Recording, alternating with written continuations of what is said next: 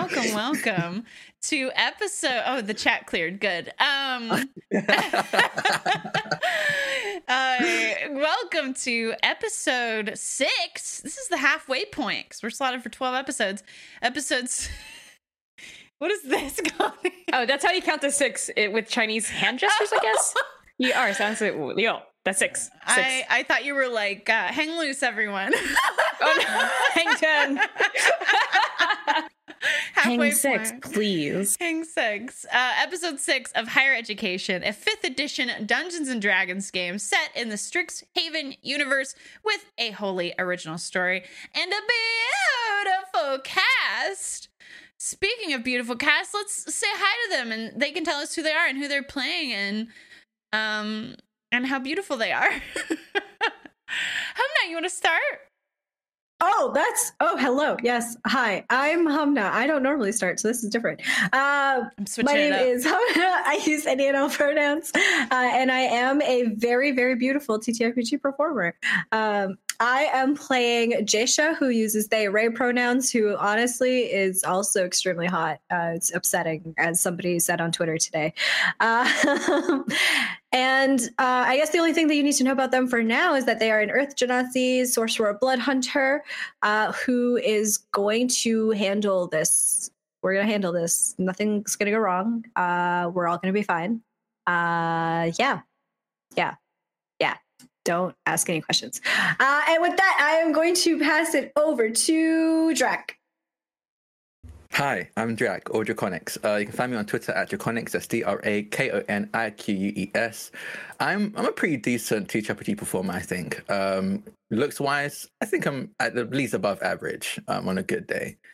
Um, This is uh, slanderous. Please. slanderous? Can you, can you, what, what are you saying? You're beautiful. Once more, this time with feeling. Yeah, let's start from the top. Uh, and this and this Anyway, time, I talk- play Barigosh. Uh, he's a she, he, they pronouns, who is gorgeous. I think they're stunning. Um, I don't know if they know it. Um, I don't know if they care, frankly. Um, but and they're a, a Gorgon inventor with their um, construct named Star or A Star, which is which stands for. Give me a sec, because I never memorized this. Um, it stands for Animated and Specialized Oh. Titanium Adamant Alloy Rig version 13. Um, Jack, just you're muted in the you're muted in the captions. in captions. Let me see if I can fix that. Okay, hi. Diego. Am I coming with captions? Mhm. Cool, perfect. Um, hi, I'm um, like, for anyone that couldn't see, um, see or hear what I was saying, uh, I'm Drac. He, they pronouns, playing by Regash, he uses she, he, they pronouns. There's a, a construct named Star, uses she, they, it pronouns, if you want to ever refer to them. Um, yes, that's it. I'm going to throw over to Liv. Hey everybody, hi, I'm Liv. I use she, they pronouns, and I will be playing Cirro Lillytwell, who uses uh ooh, they, them pronouns. I don't know why I must used he. Literally, they've never used he a moment since they were born. Um, it's but that's a different conversation. late. Are, is is live? I'm so not live. Oh my god, it's zero transitioning. well, I okay, so I've always had canon zero as a map, actually. Um, yeah, uh, but uses they them pronouns. So there's your little bit of lore for today. Um Oh, um, I think that I, you know what, I do look very pretty today. I was really struggling with my makeup, and then I kind of busted out the last five minutes, and that's usually my best makeup looks. Um, in fact, if you go on Twitter, my pinned tweet is one of them. You can find me on Twitter at live in a day. And I'm very excited to be here with everybody playing Cirro, who I'm I'm ready for this new era of Cirro, I think. and now I'm gonna pass it off to um I'm gonna pass off to Connie. Hey everyone, I'm Connie. My pronouns are they, he, and she. You can find me across the internet at by Connie Chang, B Y C O N N I C H A N G, uh, Twitter, TikTok, where have you. Uh, I am playing Mystagogue Stag Zul Graves. Stag is everyone's favorite, emotionally unavailable, massively muscular, butch lesbian, uh, non binary icon. Uh, and I'm ready for her to not process the fact that we just manslaughtered a guy. uh, and he's now in pieces at the bottom of a poop sarcasm. Uh, so I'm excited to deal with the fallout of that. Uh, but yeah, Stag is very emotionally stable right now. Definitely. Yes, 100%. No lie. C, take it away. Hi, everyone. My name's C, and I'm pretty. Thank you. Uh, I'm playing X tonight, who uses they them pronouns, who is also very pretty, but in like a kind of scary way, like scary pretty, uh, is what I've decided just now. Uh, you can find me making very trans, very gay art of all of my very pretty OCs on the internet at PySharp Art. And now I'm going to pass it back to Vanna because I want to play. I want to play so bad, I'm going to eat my microphone. Do it. I'll give you. Oh no, for free. Okay, good. But you know what's not for free? Beatboxing. That's right. At two hundred dollars. I just think it's so funny. We we promote this two hundred dollar tier every week for Connie to beatbox, and Connie's never gonna And get no to one, beatbox. we never hit it. we so, no, we're gonna do it one day. One day it's gonna happen. I am manifesting, manifesting it. love, yeah, I'm okay? manifesting it. Like one day we're gonna hear the stag beatbox. It's gonna happen. It's gonna be so underwhelming. I know like three mouth noises. Boots and cats. Boots and cats. yeah, yeah. Cats, boots and cats. Well, here's the deal, y'all, about um the goal. Is it's there at the bottom if you're watching us uh, live or in the VOD. Uh, but you can also do exclamation point goal in the chat. If it links to our Pally page, any tips you make there are split evenly between all of us very pretty people. Um, and if we hit 100, it'll unlock a bonus scene, which will happen at the end of next episode. Uh, we have one for you today. Thanks for unlocking it last week.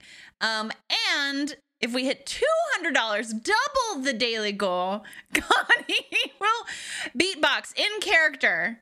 Even even when Yep. if you hit it and and Stag is in the middle of a, a, a mental breakdown, Stag will stop and find Yes. a reason narratively to start beatboxing. So um please do yourselves a favor to be Oh my honest. god. I need this to happen when Stag is in like a scene with her parents, with like her Yeah, like a really Like- intense scene. But It'll be like in It's High School Musical. High School Musical vibes, really, yeah, like Chloe Bolton. It's got You're like, Dad, I want to be a, a musician. Did I do it? And my dads are like, mm, that's not good. like it's one thing if you're good, but Closer to being a high school musical Strixhaven mashup. Fuck Dark Listen. Academia. This is Okay, a true. Trojan Hold horse. all of our characters are in different movies right now. Okay, Stacks in High School Musical. Yeah. Uh, what movie is everybody else I'm in in? Jennifer's X is in the fucking Godfather. Or something. You're in Jennifer's body. Yeah. what she said. Who said Godfather? Who's in the That's not a high school I school feel like movie. X is in like a no. What? No, it doesn't have to be. It's like a crime Oh, thriller. I, I, thought feel like we were X all is in a crime different thriller. high school movies. Oh, so X Vanna, is in the you- Heathers, right? Who? Oh my god. I haven't seen This this. is my ex If family. you're high school high school movies, I guess so. I mean, Heather's is a very good one, and um, one of my personality traits. So we're gonna seen move past this before I spiral. Um, but I'm in Sky wanna High. Cool. Let's, body. let's go. Sky High. I'm in Sky Okay. High. Freaks and geeks. Bars and Freaks and Geeks. For Freaks and. Geeks, Yeah. yep. Yeah. Yeah. Wait, what about Cirro? We need to do Cirro before we move on. Mean Girls. Easy. Easy. Yeah. Next. Okay, cool. Yeah. Let's go. Yeah. yeah. Or the Netflix adaptation of um the Winx Club. Uh, How fucking dare Vanna in the in the show the cameras dead ass. How fucking dare you? you know that this is a fuck that's triggering. That's upsetting. I don't know what this is in reference to, but I can tell that you've hurt Liv, and I need you to think on that. Um, I don't think I ever said a word that hadn't hurt Liv, It's and I don't think I don't almost plan my on starting. What the fuck is wrong with you? Liv's birthday is in two to three days. I don't know when Monday is. Is it Two three days. days? Two. It's two Does days. today count as one of the days? No, it does not. Oh, it's pretty much over for me anyway. well, two And days. I love you. I love uh cheesy potatoes. Oh yeah. no, not Oh, the no, swerve. Vanna. Come on, You like this, you Vanna. like this, come Vanna. on. Y'all stop goofing No, I around. love you, Liv. Okay. What Liv knows that I don't have to tell you, Liv, right? You know. No, I know. You know. I know. I made But you I will always tell you. Oh, wow. I won't shit. say it, but I'll say it. I, So I'm really, fine the the secret is that mistress. I'm actually in a movie. I'm in a rom com about trans transcontinental streaming. Excuse me. Why'd you use that proper, like, yeah. What the fuck? proper word? Transcontinental Railroad. Why is it a re- why is it a reimagining of Gone with the Wind? I'm so confused. not Gone with the Wind. Not with two black people here. Not Gone with the Wind. also, so clearly not continental. Drag is in a different country. So I did use that wrong. Transatlantic. right? Transatlantic. Like across the ocean. my Oh God. Y'all need to stop goofing. I'm busy. yes, we committed a murder. Let's go. No, I have to plug our stuff. Oh, Oh. sorry. Oh, that's Oh, my bad. We Murder. didn't commit a murder. Scrap that. not yet. Not yet. Y'all. Higher education, the show we're hypothetically going to do at some point, is presented by the one and only Penny Dragon Games. And right now on the Kickstarter.com dot GG. what's their what's their dot? On Kickstarter, you know the website. You can now check out their latest $1 one shot, The Case of Norntalk. Um, they're releasing a series of $1, that's right, one human American dollar will get you an entire campaign. They're they're going to launch regularly. They are short and digital only, so you don't need to wait around uh, for fulfillment of a physical item. You're going to get it within like two weeks of the Kickstarter ending. Um, and they're going to be a PDF and they're going to be sexy and ready to use. Um, and they're going to include a, a mystery one shot, an NPC, a monster, a battle map, original art, and more, all just for $1. And if that isn't enough, because I know all of you are greedy little grubbies, um, all backers will receive a bonus one shot for free. For free dollars. That is $1 and free cents for two one shots and then some other stuff that is sexy and cool. So make sure you follow the Kickstarter and you can do exclamation point PDG in the chat to get a direct link. So go do it right now. Go back the Kickstarter for one dollar, you silly gooses.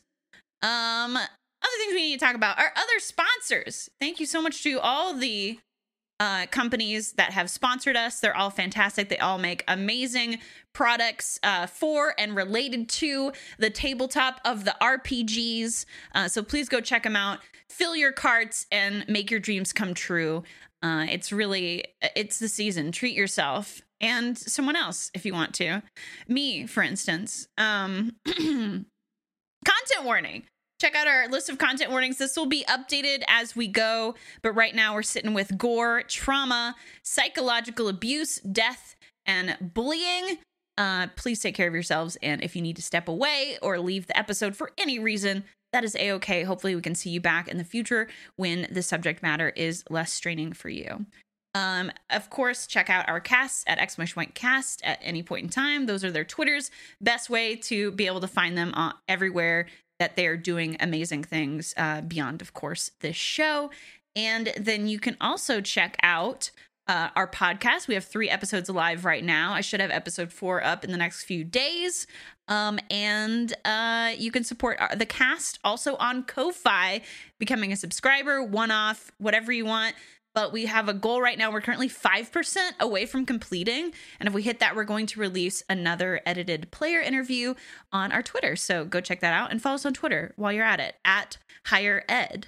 Uh, and if you are on the social media doing stuff and you want to talk about the uh, talk about the show, talk about the cast, uh, share some fan art, uh, maybe a um, um, a song you wrote uh, about us and how pretty we are, please use the hashtag higher ed RPG. Um, and don't forget to follow the channel. And I think that's all I've got. Also, by the way, I'm Havana. you can follow me here at twitch.tv slash Havana. That's V A N A. And I mostly stream the Vigi games full time. Um, but here's where my heart is, and here's where we will dive into the show, unless anybody's got anything else. Good to go? All right. the dawn finally breaks on the longest night of your lives. The sun rises the same as it ever has, peeking up over the hills, glinting through the star arches, and backlighting the campus buildings with a sweet, indulgent hues. The people around you move the same as they ever did, pulling on clothes, opening and closing the doors, heading out for a day of learning, hard work, and enduring. Arcavios continu- continues to trundle forward, despite the halting intrusion of your own secrets and machinations. We jump down to the now more ruinous sewer and find ecstasy, wearing the skin of their dead parent, Eve, walking with unfettered intention down the sewerways in search of Dave. X quickly finds the pile of excrement that the party last saw Dave indulging in, now diminished from his feasting. They see no sight of Dave, but pick up a faint snoring emitting from inside the refuse. Oh. This presents something of a problem. X looks at the snoring poop pile and clears their throat quietly.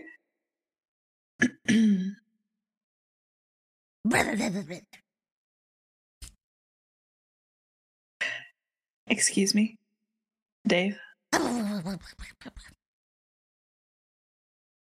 Excuse me, Dave. Is someone there? Yes. You see, like the this Dave's giant maw, uh, just for forever smiling that that impossibly wide toothy grin, sort of forms out of the pile. So it almost looks like the pile of shit is talking. and he goes, "Who is that?" Just a friend. I heard a rumor that there's something behind that door with the red X on it. A rumor. And then his sensory stock with the multiple eyeballs and other uh, feely things punches out higher up on the ship pile and takes you in and is like, I don't recognize you. I don't think you would, for any particular reason. So, how do you know about the X on the door? How did you know about the X on the door? I'm a friend of Kleka's. I live here. Klecker doesn't have any friends except the rats and the worms. I guess maybe I'm his friend. I don't know. We've got a bit of a strange relationship. And I, I think he's gone. For now. But he asked me to do something before he left. Something that involves you. Do you think you can help me with that? Klecker asked you to ask me for help. Yes, that's right. he you see his body shifting and so does the, the pile of refuse upon him uh, and he steps out and some of it slumps off the back of him and then like a dog he shakes his body and and uh, the shit just goes spraying everywhere all over you all over the the curved walls of the sewer Can I roll something to see Yeah. whether or not I flinch from this? yes yeah go for it Uh, I'll try charisma. Charisma Sure. saving throw. Let's see. I rolled a, na- a 19, 21. X doesn't flinch as it splatters across their body. oh sorry about that uh, usually no one's standing near when i disrobe That's quite all right. I'm used to the sewer. You know, it's strange though because you know Kaneko's never asked me for anything. He's a bit of a um, I don't know. He's an independent guy. Yes, that's true. But desperate times. This is a very important task I'm asking you to do. It may seem simple, but for me and for Kleka and for you, it will become a task of the most importance. Of this year, certainly, perhaps of your entire life. Well, I don't know. I'll be the judge of that. What is it? And X reaches kind of around their body and pulls out this like uh bag of ashes. This bag of dirt. I need you to sprinkle it in with the rest of the magic behind the door with the red X on it. Sprinkle it in. Why? Because I asked you to. Well, I don't know because you. Kleka asked me to. Why do you know Kleck even talk to anyone? Except the rats. He trusts you. Maybe you could wear spats too, if you do this well enough, like the rats do. Well, you know, I've got my hat, so you, I don't need I don't need too much. It's not necessarily about what you need, If it's you about what you want. if you know Klecker, where'd he go? What happened? His house There is was all an in incident. shambles. It is. But he'll be back. Don't worry. He'll certainly be back. Where's he gonna live? His his house is fallen down, and there's rocks everywhere. And I heard Rocks be screaming. Right. Well, he's got hollow bones. Kleka is a lot tougher than anyone gives him credit for. You know that well enough, don't you? And your house, and they kind of gesture at the refuse pile, which has been like splattered out and about, is also destroyed in some ways, is it not? Well, The process of building a home is one of the most joyful, so they say. who says that? Kleka. I don't quite know. Me either. People.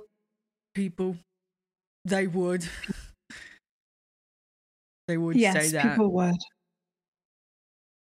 But you and I know a little bit better than that. I know you worry for Kleka, but doing this will help us. It really will. And maybe if you do do this, Kleka will be able to come home sooner. We'll be able to come back sooner. Once it's safe. Uh, can you give me a deception check or um what's the other one? A convincing check. What is that one called? Persuasion. Persuasion? I assume I swear to God, I play D and D. I swear.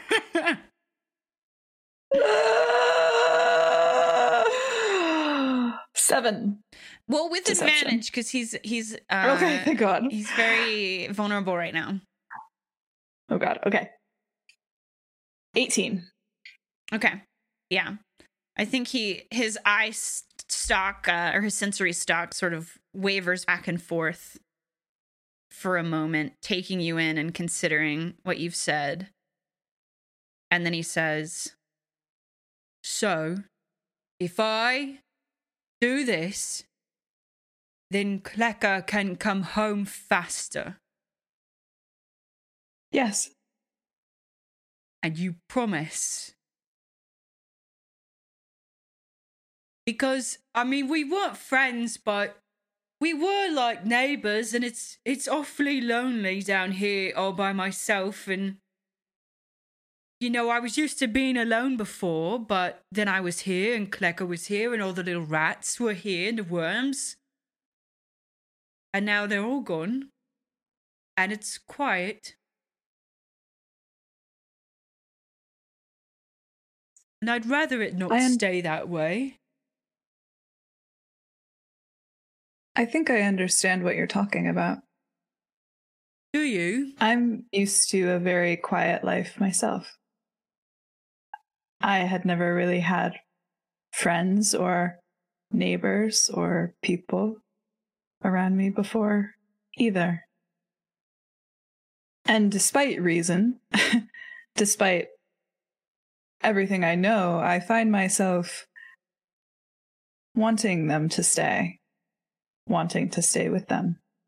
So, yes, I promise that if you do this, you won't be so lonely anymore. Is it going to hurt? No. You don't mind what's behind the door with the red X, do you? No. Then it won't hurt. Dave reaches out with one of his barbed tentacles, offering his palm. And X gently places the bag of ash in the tentacle hand.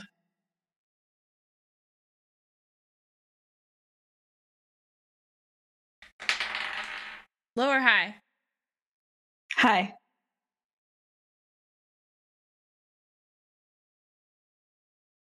Well, I'll just be on with it then.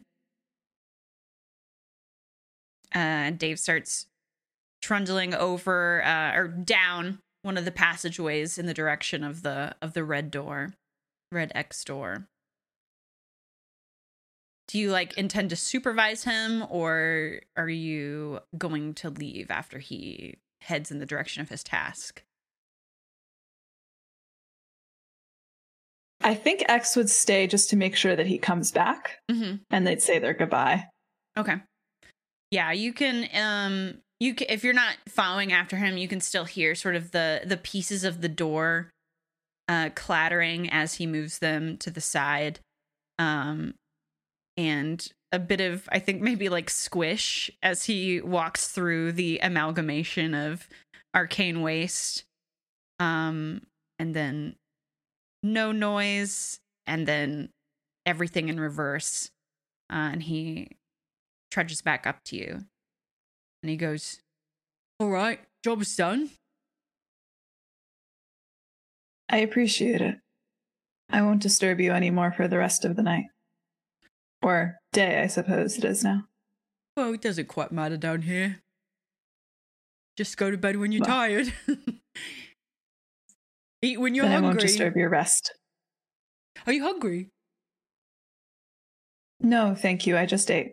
If you wanted to stay for a little bit and, you know, if you've been busy, you want to rest your heels, I bet I could find a chair somewhere down here. I um I'm afraid that I might make some other people very lonely if I stay away for too long. Oh, yes, I suppose that's the thing. Someone's always lonely. What'd you say your name was? Eve, Oh, that's a pretty name, I think. My name's Dave. Thank you. Dave. It's lovely to meet you. And I hope to see you again soon. You too, will you be moving back in with Klecker? We'll see. Oh, you I can't say that Kleka and I were that close. Oh, Certainly not that close. oh, okay. Well, you know, we've got plenty of room for new neighbours. I think you might have some new neighbors soon enough. Or at least occasional visitors. Oh, that would be so nice. Well, then enjoy your your time. Nice to meet you. Nice to meet you too, Dave. And you tell Klecker that, you know, I've done it, so he can come back now. I'll be sure to let him know as soon as possible. Thank you. And he I And think he uses disappears down the hallway. Yeah, and as you're as you're turning away, he uses one of his free tentacles to to tip his top hat on his sensory stalk at you. Uh incredible. So a lot has gone down in a short period of time. So what I want to do is a bit of a time skip where we're going through a week or two or maybe even three as things unfold both internally and externally and the psychological and physical consequences of your actions. And inactions uh begin to take hold. Um so what i want to hear from y'all is in your day to day of going to school and having to go to class and having to maintain a relationship between the people involved and the people not involved. And sort of settling things within yourself. How does that change the way your routine looks or how you engage? Um, and if somebody has an idea on what's to start, you can volunteer or I can and start calling on people. I'll go. I'll Okay. heroically step forward. Um, I think that Cirro really throws themselves into their studies. Yes. Um, but definitely you also notice Cirro throwing themselves more into like the social aspect of Strixhaven. I mean, even though we're grad students, like Cirro definitely is. I mean, people still do things, you know what I mean? So Cirro's going to like a lot of cohort meets and um, a lot of like school activities, and will mention this to Jaisha and will mention this to Stag, but otherwise doesn't seems to be speaking to the rest of the group, aka X and Baru, less and less and less. Like I think before this whole interaction, they had just gotten to the point where it's like, okay, well, like obviously when I go out and have breakfast with myself and Jaisha's there, I'm gonna make Jaisha a cup of coffee. But also if like Baru and X are there, I'll get them a beverage or just like make enough toast for everybody but not say anything. Like that those tsundere ass actions. um, but uh otherwise, no, like does not really interact with them, does their best to stay away from those two. Uh, yeah, which I, is so great to have a roommate like that, right? We've all had that roommate, right? I think I've been that roommate. I mean, listen, set up your boundaries. I'm sure, Vanna, you were doing it because you had boundaries. I don't think that's why Cirro's doing it. Hmm. Why is Cirro doing it? Because Cirro was told to, more or less.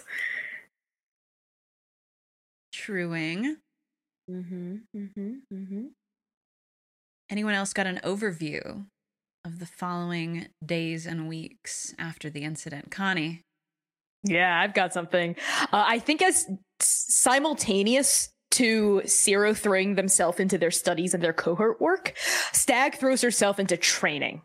Like she obviously like regularly exercises and keeps up with her acts and her martial forms and whatnot, but she kind of like overdoes it this week. She's in the gym in the arena like from sun up till sundown, only taking breaks to eat very quickly uh, and to do the obligatory grad student things she has to do, like obligatory faculty meetings or like obligatory check-ins with her supervisor. But other than that, she's she's training. Like she doesn't even take the glamour off of her acts to practice music or keep writing for that entire week. Uh, she's just sharpening specifically her reflexes. So we see her in like like an obstacle course with like a bunch of like swinging blades and like dummies she has to weave between and she's like testing her dexterity and texting her reflexes all the time. Like she moves into a booth for a reflex text where like lights will come up and she has to like hit them in the right order like and tries to do them faster and faster and faster and faster. And I think by the end of this week she's honed her reflexes so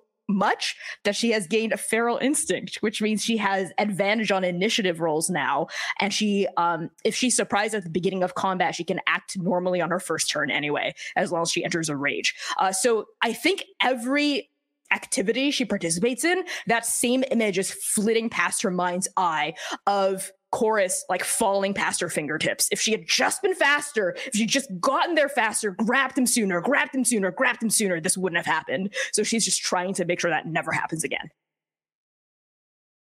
Perfection. And yeah, for anyone who didn't know, because I don't know if we said it on stream, the players did level up since last session. So we're level seven now. Yeah. All right. Who's next? I can go. Okay. Uh, Jaisha, during this next week or two, is reinvigorated in their work. Ray throws themselves similarly to Cirro and Stag, uh, throws themselves into their thesis, into their work. And what that specifically means is that Ray has been, well, ramping up all of the different experiments and all of the different studies that Ray does for their work. They have been talking to a lot of different people on campus, trying to get as many volunteers as possible to do all of their biological experiments in order to create mutagens, to create alterations to the body that work on people that are not themselves. And probably Rare Supervisor has been pleasantly surprised, but also a little bit concerned that Jaisha is moving through this process much faster than is probably scientifically, well, firstly advised, but secondly ethical. Um, because Ray is looking for a solution and looking for it quickly they do not have time to sit through and to wait for um, approval from different committees and different um, bureaucracies. They don't have time for that. We don't have time for that. And so Ray is kind of actively going through this. And I think at the same time, they have this nagging feeling in the back of their mind that tugs at them constantly. Uh, that reminder of the vision that Ray saw down in the sewers and they've been thinking about it over and over and over again this lake this feeling this vision of the crumbling of strixhaven this building and d- d- this calamity that's going to happen and i think it's been making jaisha a little bit paranoid as well and so ray has been kind of to the opposite of Cirro. Uh, while Cirro has been avoiding a lot of the group, I think Jaisha has been weirdly present in everyone's lives. Jaisha is constantly checking in on everybody to make sure that nothing is going wrong, that nobody has been approached by somebody else, that they're okay, that uh, just just just trying to maintain some semblance of control over the situation because right now they feel like they have lost control over a lot. Perfection. Drac? Yeah. Um, I think the first few days, Baru had been absent. I don't think he went into any of the classes. He hasn't even really gone back to the Zero house. He's kind of made his workshop um, their home for at least the first maybe few days to a week. Um, and in that workshop, he hasn't been able to bring himself to do anything really. Um, in kind of a state of paralysis where every time he strikes metal, every time he welds it, the sounds that come off of the equipment always seems to sound like the shattering of chorus. And they're never able to work on really anything for more than a few minutes. Um, so they kind of just sit in that paralysis of physically not being able to do it and then the guilt of not being able to do it pushing them to try to do it again and then forcing them back into that paralysis and it just kind of keeps going and going um, and then i think at some point they go off to buy a spell scroll with the silence um, spell on it because they figure that they everyone's kind of they they're relying on what they're able to do and right now they're useless so they're trying anything and everything to be useful and as far as they can tell, is the sound, the memory of the killing of Chorus as keeping them paralyzed. Um, so they buy a spell scroll, which I imagine would have probably taken up quite a lot of their, um, at very least, budget allowance where they have for that week or month. Um, and in the second week or so, they start actually working on the rings. And I imagine they're only able they're only able to get one done because of the cost of the silence spell scroll and the cost of the materials. Um, and once they have that done, they like everyone else dive into, or at the very least, like um Cirro and Stag dive headfirst into work. Um, they're improving Star, which um to the point where Star now is able to cast limited spells. They've used the arcane transceiver that um, previously, before the campaign started, um, X had gotten for um, Baru and added some extra components just to keep it from overheating and possibly breaking and fracturing. Um, and they've just kind of they've reached a point where they're not even trying to excel at what they're doing. They're very much like, I'm just going to do what I need to do and then zone out for a few hours on end. Um, and that's kind of been what they've been doing for the past however many weeks. How much money does Baru have? Um, the parents are pretty not like well off. They're not nobles. I think they're like, um, I don't know. I don't know. Actually, don't know um how to put into words for D and D settings. I've never been in a game that it mattered in. Oh, money matters, of course. um, because I think that scroll would be at least like 150 to 200 gold pieces. Oh, I think they would have Okay. that, like at the very least, yeah. Okay. Um, do your do Baru's parents sponsor their work, or does Arcavios, or not Arcavios, Arcadium, yeah. Um. Stag Daddy? Oh, that's a good question. I've never thought about that. Um, I think Bard's parent just sends them like money, uh, like just any uh, parent would just be like, "Hey, here's some extra money for food and stuff if you want." Um, for the actual work, I, I honestly, I imagine Arcadium does. Yeah. So, is this outside the realm of their usual allowance that they had to ask for extra funds, or a um, like what do you call it? A when you Like get it early, kind of- when you get Yeah. Um, it in I think. advance. I think, and honestly, um, uh, Connie, you can correct me on this, um, because you obviously know the character's parents more than I do. But I imagine that um, Arcadium will be like always have always offer up, like if you want early like payment, let me know and I'll do it. But Baru just never needed to ask for it. They've always been very good about about budgeting and planning out how much and when they're going to buy equipment and um, material and stuff like that. But you did I think ask. this, but this time I did ask, and I think that's probably like a first time. Uh, Okay. yeah. See? X is like an odd ghost in the house. Like, I think that they are very, similarly to Baru, very absent. They are off doing different tasks. Like, they set themselves to a task every day. They go to class, they do their work, but they are very rarely around other than that. Um, except in those like odd, opportune moments, like a late or like a very early morning when Cirro is like coming out of their room. And X also just happens to be going back into their room and like will make eye contact with them across the hallway, but not say anything and go in. Like, I think there are a lot of moments like that.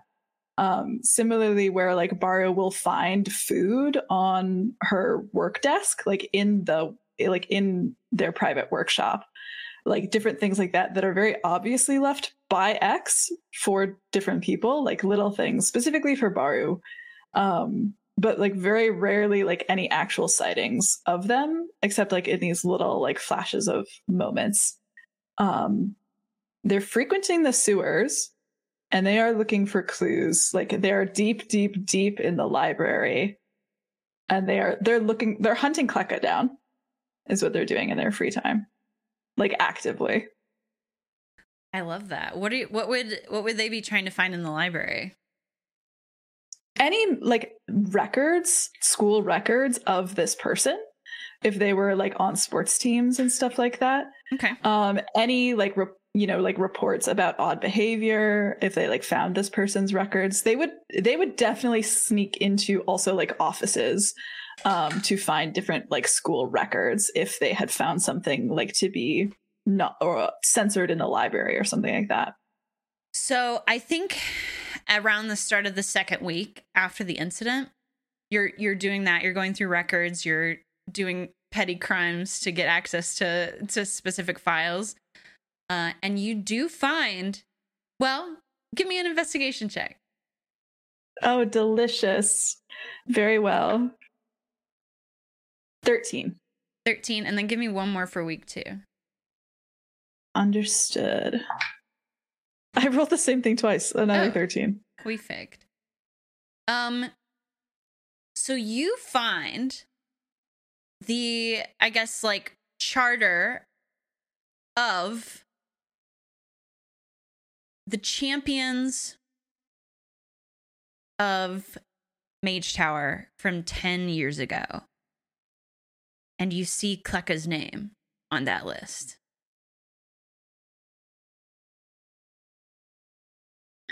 Hmm.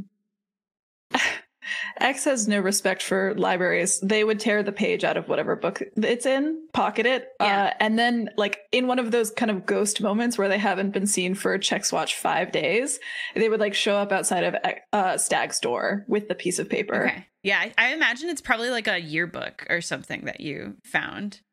Um, and it just has one of those uh pages where it's like dedicated to the champions of the year blah blah blah.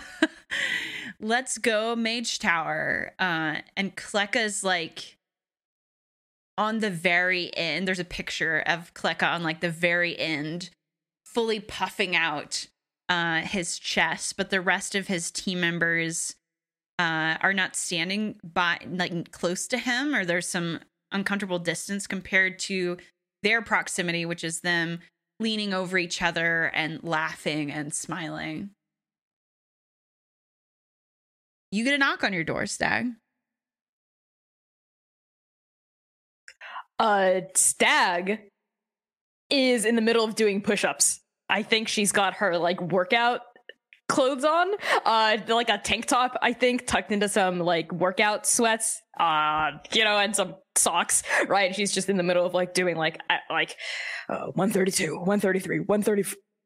Uh, yeah, one second. and she like pushes herself up, grabs like a sweat towel, sort of mops at her face and her the back of her neck, and her hair, which is still in her, it's braid as usual, uh, is kind of like sticking to her skin as she opens the door.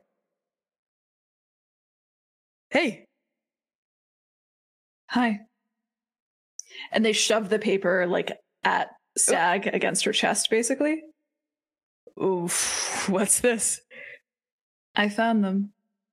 I can't find anything else though. The library is oddly hostile to actually finding information inside of it. But this is. And Stag sees the image of Kleka and like her face, I think, tightens like a fist. And she like sticks her head out into the hallway, looks left, looks right. And then if X will not dodge, will grab you by your shirt and pull you into her room and like pull the door shut. You were just looking for this openly in the library? Did anyone see you do this or search for this? Why would they? I'm always in the library. I'm a poetry major. That's true. Wait, did you just tear this out of a book? Yes.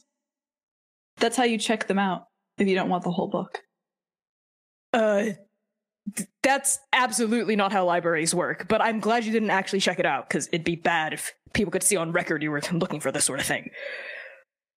Uh, don't tell Baru or any of those nerdy types about this, okay? They might have a, what's it called? A, a, uh, constipation. Conniption. Yeah, that's the word. So, what does this mean? This is from 10 years ago? Mm, and Stag's gonna look down. Does she recognize any of the other faces as alumni? uh, give me a history check Okay. I have a flat zero to that, baby. hey yo That's a 17.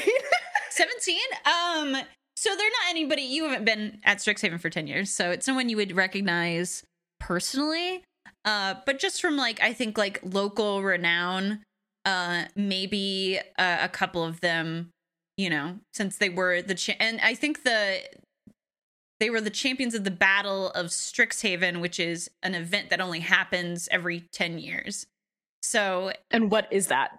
It's like just like a, and they use the big stadium and they get the best players chosen like by faculty and staff. event. yeah the best players versus a team of the other best players. So like the top you know 10 students at mage tower in the past decade um and have them verse each other and these were the winners. So i think there is like some local renown for that as much as there would be for like um a college sport Sure. No, that makes sense. Like, oh, Grabowski scored the winning touchdown back in 97 and people are still talking about it or That's right. Oh, Gerbowski. Grabowski. so is there a Grabowski I recognize that's still yes. alive? Yes. Okay. Oh, wait. I see what you're saying. Uh you haven't heard of them. It doesn't seem like they've gone on to do anything else notable. That's That fine. That's fine. Remembering, but one of them is named Gerbowski. Okay. okay. Yeah, I think that's the one Stag fixates on because that's the face they remember. And if the picture is like titled with their names at the bottom or something, because sometimes Yeah. they capture the yeah, yeah, pictures, yeah. right? I we think get it, it has a little Okay. yeah name list at the bottom. It, it's just very small print. Wait, I know this one. Also, also Kleka looks normal, fine, un Any bald patches on their head? their feathers are fully intact, their beak is fully intact. Uh their eyes are like a little sunken, but they're not deranged or milked over. um Uh-huh. sorry I said milked. Um so yeah, just a note on that. I, I I recognize this one. Yeah. Um, what's Grabowski's first name? Gerald. GG. Gerald Jeremy It's Gerald, it's Gerald with a J. The fourth. Oh my god. Okay, sure.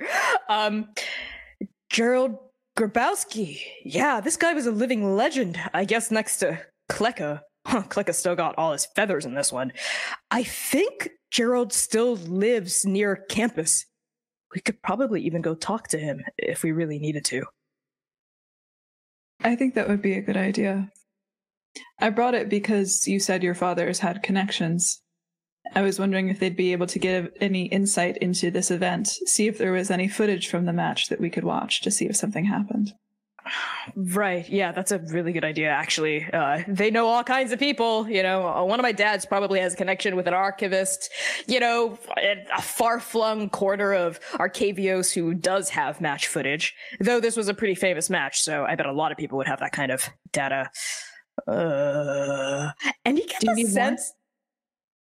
Uh, actually, just based on kind of how Stag's waffling, you get the sense that she's reluctant to reach out to her dads. Like she hasn't said, "Yeah, I'll do it," even though she did say, like under the moon arch, that she would. And it's been two weeks. Have they given you any other information? Do you need more? Oh, uh, yeah. You know, I just haven't. They're they're both really busy, so schedules haven't really lined up yet. You know, the stars haven't exactly knocked themselves into perfect alignment for a meeting with the with the fathers. I didn't think you were the type of person to wait to do the things that you wanted to do. I'm not waiting. I'm not waiting. I'm just, I'm just, you know, there's a good time and a place. You know, strike when the iron's hot. And the iron isn't super hot right now. We just gotta heat it up. Then I suggest we begin to heat it up. Like, like now? Yes, like now. Okay, yeah, but yeah, you know, what if the iron is uh kind of cold? It doesn't like being heated up and, you know, double-edged. Cuts pretty deep if you handle it wrong, ask the wrong questions, you know, show up late, or have, you know, bad grades. The iron is kind of mean. Are you afraid? Huh? Oh, no, what? No, no, I'm not scared of anything, really. It's just they can be intense, and I've only asked them for two things in my life. Like real things, and not, you know, regular stuff like I can we have steak for dinner or whatever. That's normal. I mean like real things that I've asked for. And I worry this would, you know, count on the tally because they keep a tally of the things I ask for, and then they ask me for data to follow up how things are going after I ask them for the things. And if things are doing poorly, then that's a tally in the don't give Stag things. Let her figure things out. And if it does well, then that's a tally, and then maybe we should support Stag column. They've got a whole formula. One of them developed it. The other one implements. I see. Mhm. Stag,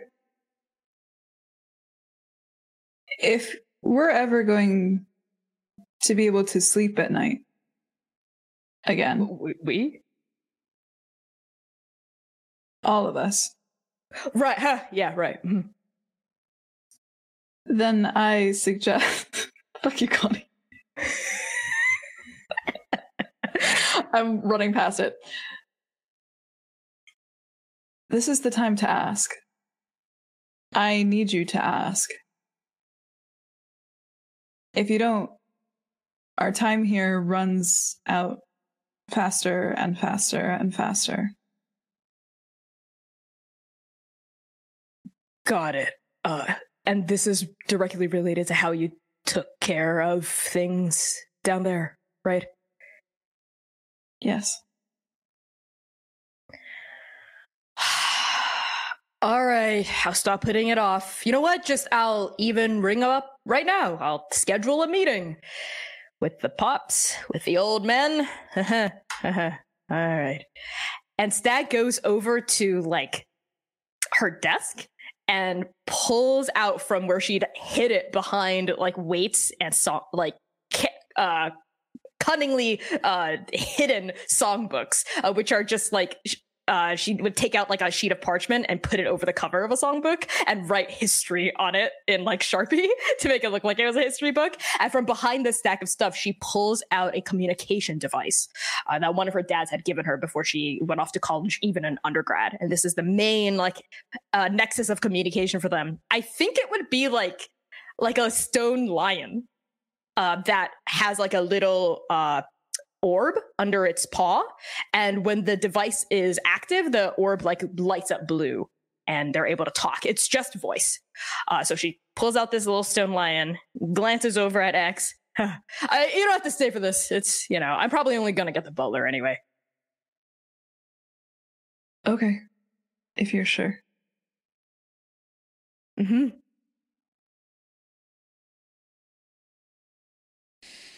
Good luck. And X Thanks. slips out the door. and uh uh, you, you're not gonna tell anyone else that uh, this is my first time reaching out to my dad's in the two weeks right No. Just do what you can. yeah Soon, please. Okay, yes, I'm gonna right now. Huh? Got the lion out and everything. Uh, and um, th- th- thanks for coming to me with this information. If you ever want to talk, because I I know things are really difficult right now, and d- it feels like there's no one will be able to tell any of this to except for each other. So I'm here.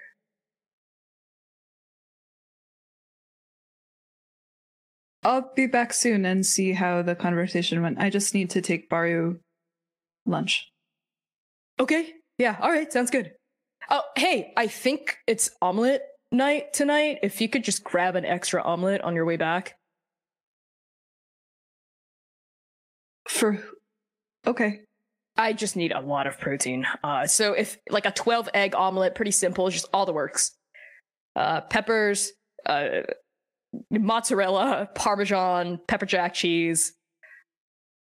Obviously, salt and regular pepper. Okay. Uh, Gouda. Uh, Connie is, is failing to come up with more cheeses, uh, but Stag rattles off a bunch of cheese. Okay, I'll get it with everything. I'll put everything on it. Thanks. And mushrooms, too. Yes, every mushroom, every cheese. And X kind of wanders out of the room. Thanks, away. X. All right. And Stag sort of closes the door again. And her face is still kind of like red, presumably from the workout earlier. And she uses the towel to sort of uh, mop off the back of her neck. And she sits very stiff backed in front of this stone lion with the orb. Here we go. And she taps it on the head. Does it make a sound? like ringing? Oh, yeah. yeah. What's it I- say? It purrs. I think Oh, purrs. yeah, yeah, yes, I love that. It purrs like the yes, that. Yes. Whatever noise you want to make that. Absolutely. Uh, so that that s- starts ringing, um, and you kind of hold your breath, and then uh, a familiar voice picks up. Uh, okay, here's a quick question: Is this sort of like an open line, or is the only person who would call them on this line you? It would only be me, but if they're both out, then I think one of the um butlers or maids would Okay. answer.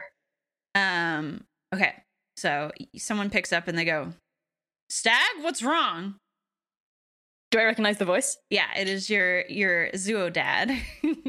Okay, Yangshen. Okay, Yangsheng. Okay. Uh, hey, father. I just wanted to check in. Uh, nothing's wrong. I just have some updates for you academically. Okay, you I couldn't, will you go- couldn't yes. add them to your chart. I why did you need to call? Ah, it's because I'm running into a little bit of a roadblock. I could unblock it myself, but I think it would be more efficient if I had a little bit of your help. You know how I feel about stepping in. I know, work. I know. Yes, I know, I know. You you wanted me to be independent and to carve my own path and not right off your coattails. I understand, uh, but this one is less of a matter of uh, independent creativity and more a matter of just uh, lack of access to the right resources. So, when you don't have the access, what should you do? Forge a new path. And and this is one of the paths I am exploring right now. Mm. That just seems the most efficient if you have the time. Nepotism. I uh n- no, no, it's it's just well you are uh, Your The- the- father. the project- It's nepotism. Nepotism paths are for losers, Stag, not for winners. Yeah. I know. But this isn't I don't want you to pull any strings to get me somewhere. I'm just looking for inf- it, it's a history thing. It's a it's a Lorehold thing and I figured you might have some insight on this.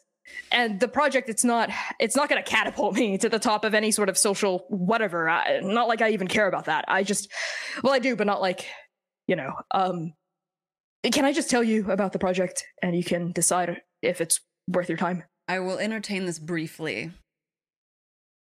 Okay. Well, you know, me, uh, my thesis is on the great wars of Arcavios' past.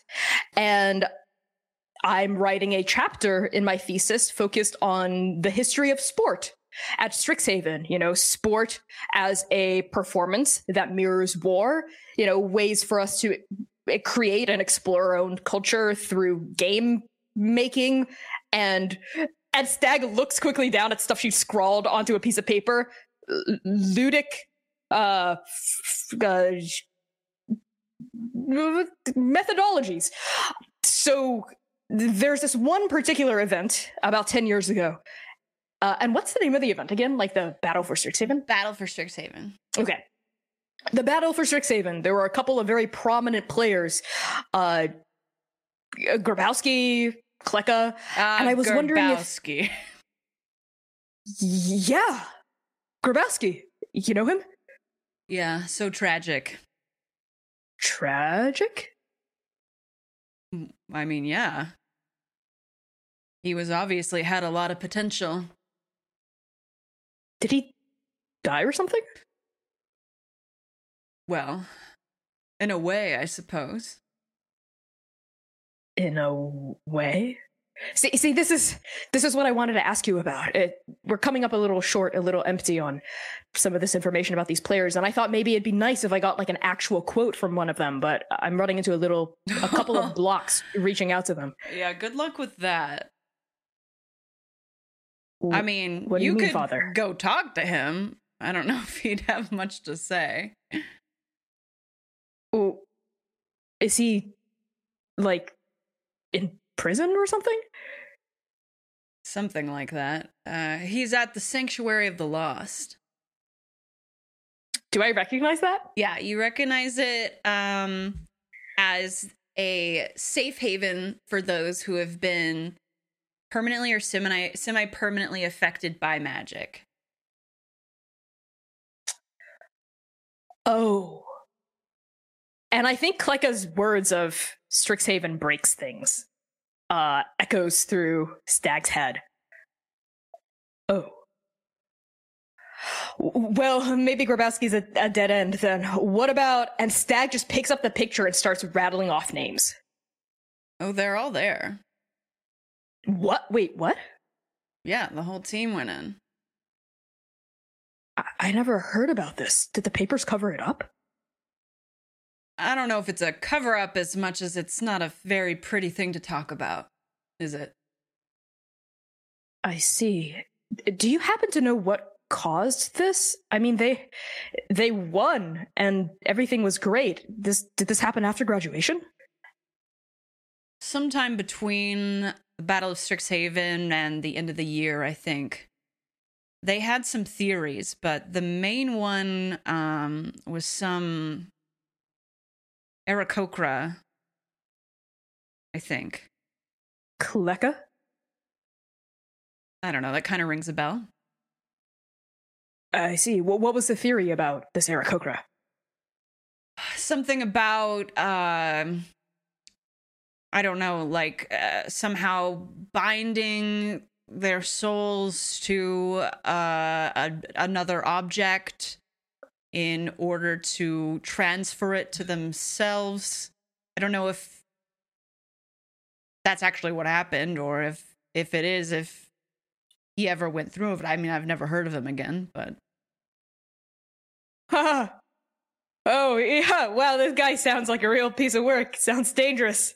well you know it's a it's a theory right, right. Of course, of course. Well, thank you, Father. I think that's um, that's all the help I need tonight. You know that sports are not the same as war, right? Oh, I know, I know, I know, I know. But the thesis is shaping up to be whew, a monster, real long. You know, supervisor says it's one of the longest theses she's ever encountered before. Who's your supervisor again? Who is? Is it Luciel, or is it someone else? Okay, uh, can I just pick someone? Yeah, you can also just make something Oh. up. That's fine. It's Professor Marconian. Marconian. Ugh. Are you not a fan? I, I switched off Professor Frida after you said she was, well, you know. I just have very high standards for my brood. Well, of course. Uh, Marconian is, is good. Uh, He's been very. And Stag pauses. The first word that came to mind is lackadaisical. like, I Don't think maybe this professor just is kind of like hands off and just sort of does, is whatever. Um, flexible. Well, sometimes a lot of flexibility is not a good thing. A good soldier needs rigidity, a path forward. Yes, routine, discipline, honor. Maybe I should come have a talk with Marconian. I didn't realize you had switched no. advisors. No, oh, no, no, no, no, no. That's not necessary. You do not have to come to Strixhaven. Do not, please do not. You don't have to. Everything's fine. Everything is okay. I Under control. I think uh, Arcadium was going to make a visit regardless, so I might as well come through. Wait, really? For what? Oh, you know, his pet project, young Barugash. Oh, he didn't say he was coming. I would have tried to get lunch with him or something. Well, he's not, he wasn't coming to see you, so I don't know why he would tell you. R- right. I, I, I just figured if he was in the area, uh, you know, the mountains are so far away. But I, I get it. You're you're busy. They're both busy. You're both busy. We are busy. You think an empire runs itself? N- no, of course not, Father. But I don't want to waste any more of your precious time. Uh, I, I- pestering you with questions about brass tacks and details. I can figure out the rest myself. One more question. Of course. Are you going to be in attendance at our Ascension Ball? I wouldn't miss it for the world. Because the last few soirees we've thrown, you've been a bit absent. Uh, I've been busy. It's difficult to keep up appearances when I don't have anything to show for your father and I's hard work. My deepest apologies, Father. I don't mean to embarrass you. I don't think embarrassment quite covers it. Uh, I don't mean to disappoint you then. Semantics. Just be there. It is Yes. a celebration of your imminent rise, so it would be a bit fruitless if you were not in attendance. Right, of course. I will absolutely 100% definitely be there. And you'll need a date. What?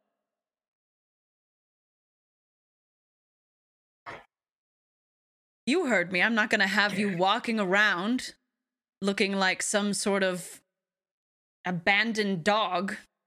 I'm not. I. I. I. what do you. Hmm.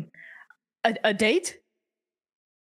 Yes, are you familiar with the word stag? Y- yes, father. Yes, I've. I've. I've. I've been on dates, but you know, no one's stuck. You know, career comes first. Right. Uh, are there any specifications for this date? You want me to give you specifications for the date you should bring? Well, well, not like uh, height and ma- uh, major or it's anything like that. I just mean, you know, is I, mean, I, don't want to. Some notoriety would be preferred, and somebody Okay. who can look, you know, approachable. Yes, Okay, okay, okay. Yeah, sure. not Yes. like Celia. uh, uh yes, of course. You don't talk to her anymore, right? Who the? F- uh, someone. in- Okay, I'm just gonna roll with it. N- no, Oh, no. We had a bit of a falling out. Good. Right. Well, Goodbye, okay. I will. What? Oh, oh okay. B- bye. Click. That was one of the better ones. And I think with that will come from that scene. Sorry, Connie. I started throwing stuff in there. Roll with it. You said you had dated people, so I was like, I'm throwing out an ex partner or lover. or No, I love it. I love it. I just thought you said like ce- celiac, like celiac disease Oh, or yeah. something. So was like, Nobody who can't eat gluten, please don't bring any gluten intolerant people. they're serving only pasta appetizers. to help with their stomach issues. Um, okay, that was amazing. We're going to take our break now. During the break, please check out our sponsors. Uh, check us out on Twitter at Strix Higher Ed. Uh, and use the hashtag Higher Ed RPG if you want to share some comments about the show or some some art or what have you uh, on the social medias. We'll see you back here in about 10-ish minutes. Goodbye.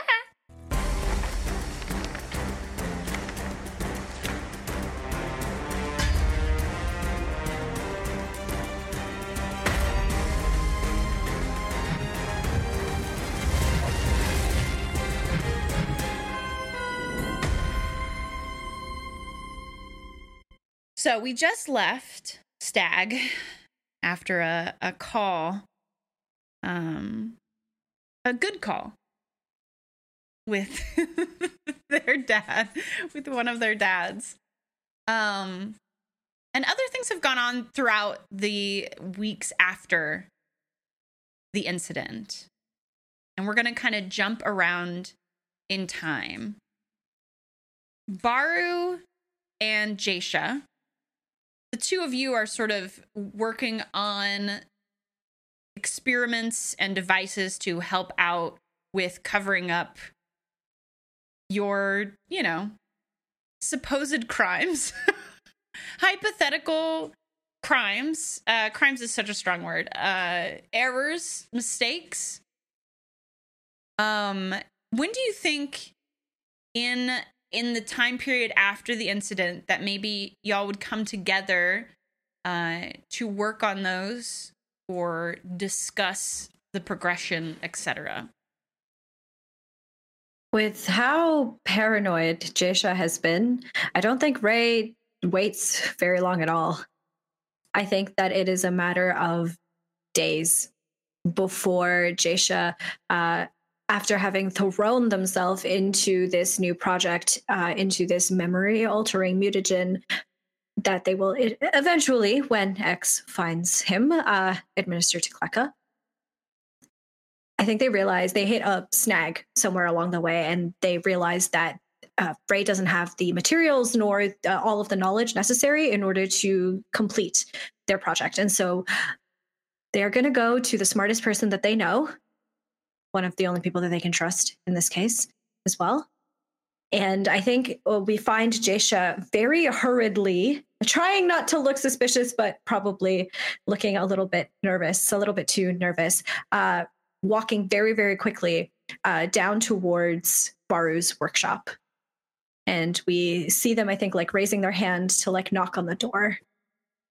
And exactly parallel to this, I think Baru's reached a point where they've they've got the molten metal ready for the ring. They have the silent spell ready to use for the actual crafting, and they they're looking over some of the schematics, the uh, more arcane schematics, what's needed to make the actual magic work, and realize that they're missing a fairly key component, and they can't speak to one of the people.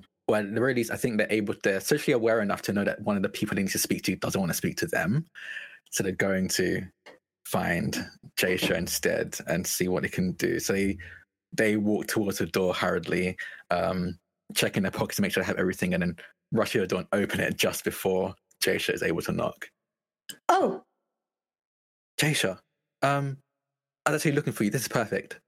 same. Oh, Uh, can we talk inside? I don't think it's wise to. yeah. Um, don't mind the mess.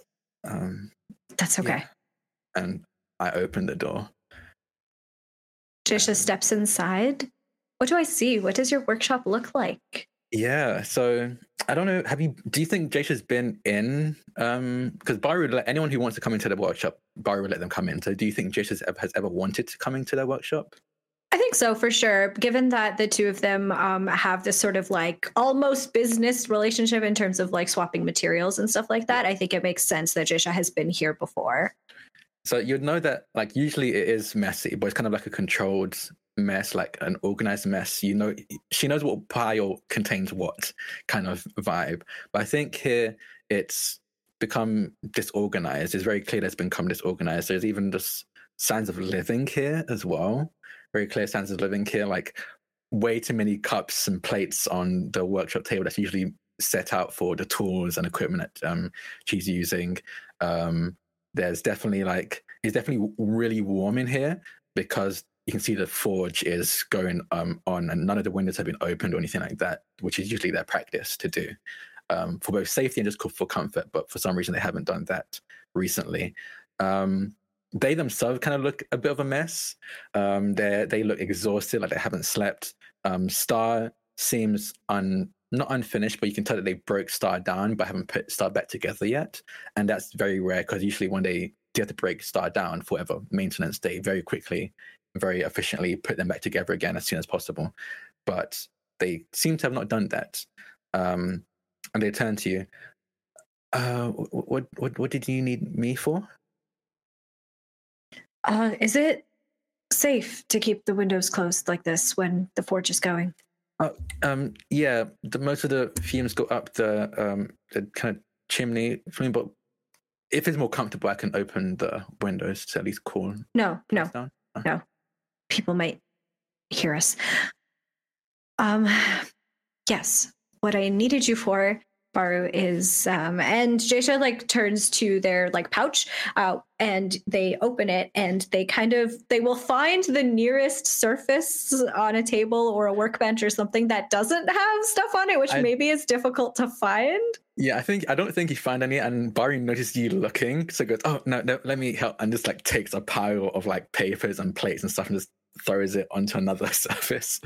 Yeah, I think can like takes note of all of the things, like all the fact that like Baru has been living here, the fact that everything's disorganized, but they, they I don't think they're in a space to like ask about it or anything, but they like kind of make a mental note uh, that clearly Baru's not doing so well either. Uh, and uh, Ray opens rare pouch and like takes out a whole bunch of like vials. Um, some of them uh, they all have like liquids of different consistencies, different uh, viscosities and colors and whatnot, and just kind of like pours them out onto this table, Mm. and starts like sorting them.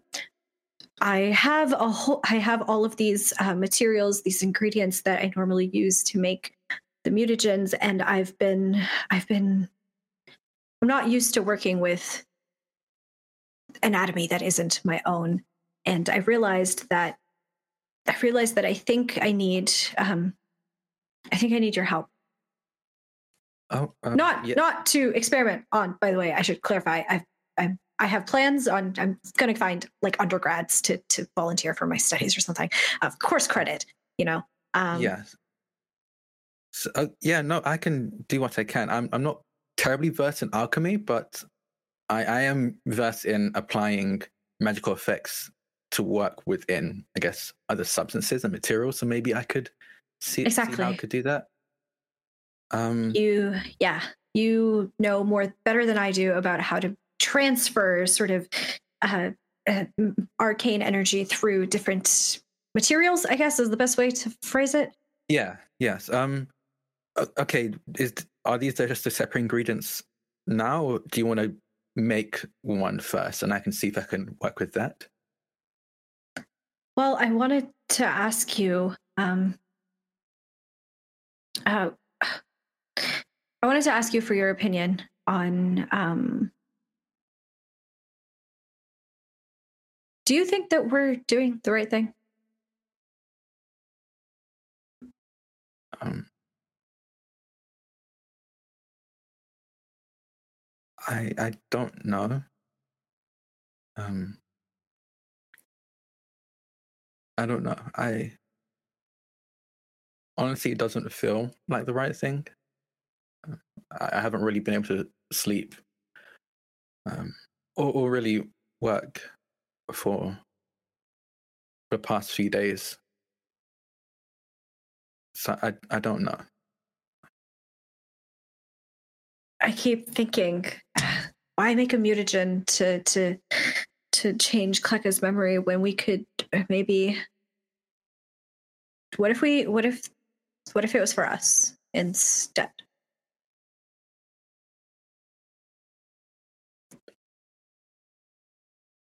We can't get caught if we don't remember, Don't right?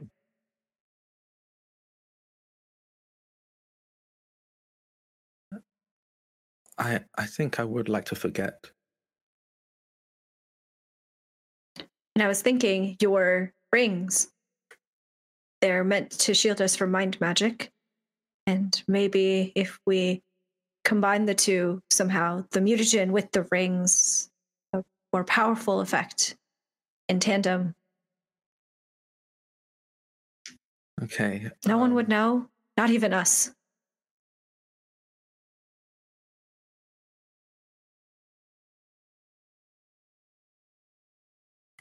Yeah. And maybe maybe I'd be able to sleep. Um I'll need to redraw some of my schematics, but I, I think I already have some ideas. Um, the ring itself, the material I use should be able to sustain and hold the magic fine. Um, Okay. the spell scrolls I'll need to draw up might be different, but that won't take more than 10, 15 minutes. Um, but I suppose I need, we need to work on your uh, mutagen first. Do we need to wear the rings at all times in order for them to work? Yes, I. I've already spent quite a bit on um, material for anything to be permanent, even without wearing the ring, would be uh, quite a bit out of my budget. Understandable. Um, just something for later is that if we forget everything, we might forget why we're wearing the rings, and well, we can't have that. So, um, something to think about for later, maybe. Um, but for now, and I think uh, Jaisha like pushes a couple of the vials towards Baru. I think one of them is uh, reminiscent of the kind of like weird, like sludge slime substance that was in the sewers. Um, it looks like it looks like Jaisha had like took that material that Ray had like bottled up when we were all down there, um, and sort of like played with it, like experiment, like combined it with some other substances, and so it is like a slightly thinner, um, like viscosity at this point, but it's still the same color. Um, and then on the other vial is this like shimmery, like clear kind of like liquid that is uh, creating a kind of kaleidoscopic effect around like where the light kind of hits the vial and it's creating this like nice fractal dancing pattern on the on the table. These are the two materials. Um, i'm pretty sure if we combine them or i hope if we combine them we'll be able to create the effect that is needed. My only concern is uh, side effects for Yes. Um, what have you documented? What kind of side effects happen or will happen if we do consume this, or is it still up in the air? Uh, I I put out a call on the the research portal for for volunteers, so I haven't actually had a chance to exper like to test this on people yet that aren't me. And the problem is that um, I worry that any side effects that are that happened to me are going to be worse for everyone else. So uh, we haven't tested it yet, but over the next couple weeks, that's my plan. Okay. Well, um, first I'll need to ch- test out the um arcane strengths of each of these, how much magic they can hold. Um, the last thing I'd want is for me to pump too much into it and it just denatures anything, everything in there. Um, Okay. So I'll probably need to borrow these and test that out. Um, but the idea I, thought about, and if you don't mind, you might need to pull our money together for this. But uh, a scroll of modifying memory. Um, if you want to make it, if you want to, I could probably transcribe that into runes and convert and transfer the energy and magic of that into the vials to make sure that the modifying of memory sticks as far as anything to do with the actual side effects, I can't do much until I know what they are, and then I could use runes and transfer the energy of that to counteract any. Um, if you want to go all out and just cover all of the bases, a scroll of greater restoration is probably what we would need, and I can convert that. But that could be very expensive for if we end up needing. All we need to do is I don't know counteract the common cold if that ends up being what the side effects are. I don't have much. But I can help where I can with the resources. I don't know if it's useful at all. This might be uh, kind of out there, uh, but I can cast various psychic spells, but they often they hurt. Actually, I would. That's actually why I was looking for you. Um, to finish off the ring, I need some more psionic energy. All of my magic is more arcane in nature, and I can't really do much on the psychic end of the spectrum without it. So that's why actually I was going to find you. Could I Whatever you for some of that? Yeah.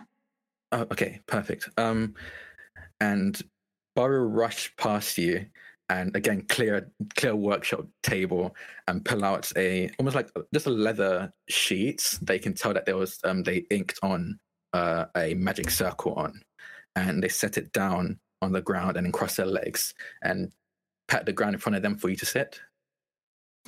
Jaisha will sit down, uh, kind of nervously crossing their legs, uh, and their hands kind of like run along their thighs, uh, just like instinctively out of out of nerves more than anything. and on from their side they always carry a jar of um a bottle of usually glowing like magical ink but right now it's empty and they pull out that jar and open up topper and set it in the middle of the the circle and just goes okay so what psychic spells do you know Well, uh, I mean, I can, and they cast message um, Cool. and finish the sentence inside of Baru's head. I can do this. I can talk to you this way, uh, Yes, but remember I can also cast uh, Mind Sliver and Mind Whip uh, as well, depending on how Mind much damage you're looking for. I, I'll need you to. This is the thing that not many people are able to do.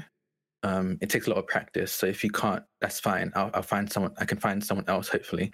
But can you begin to cast Mind Whip and then don't?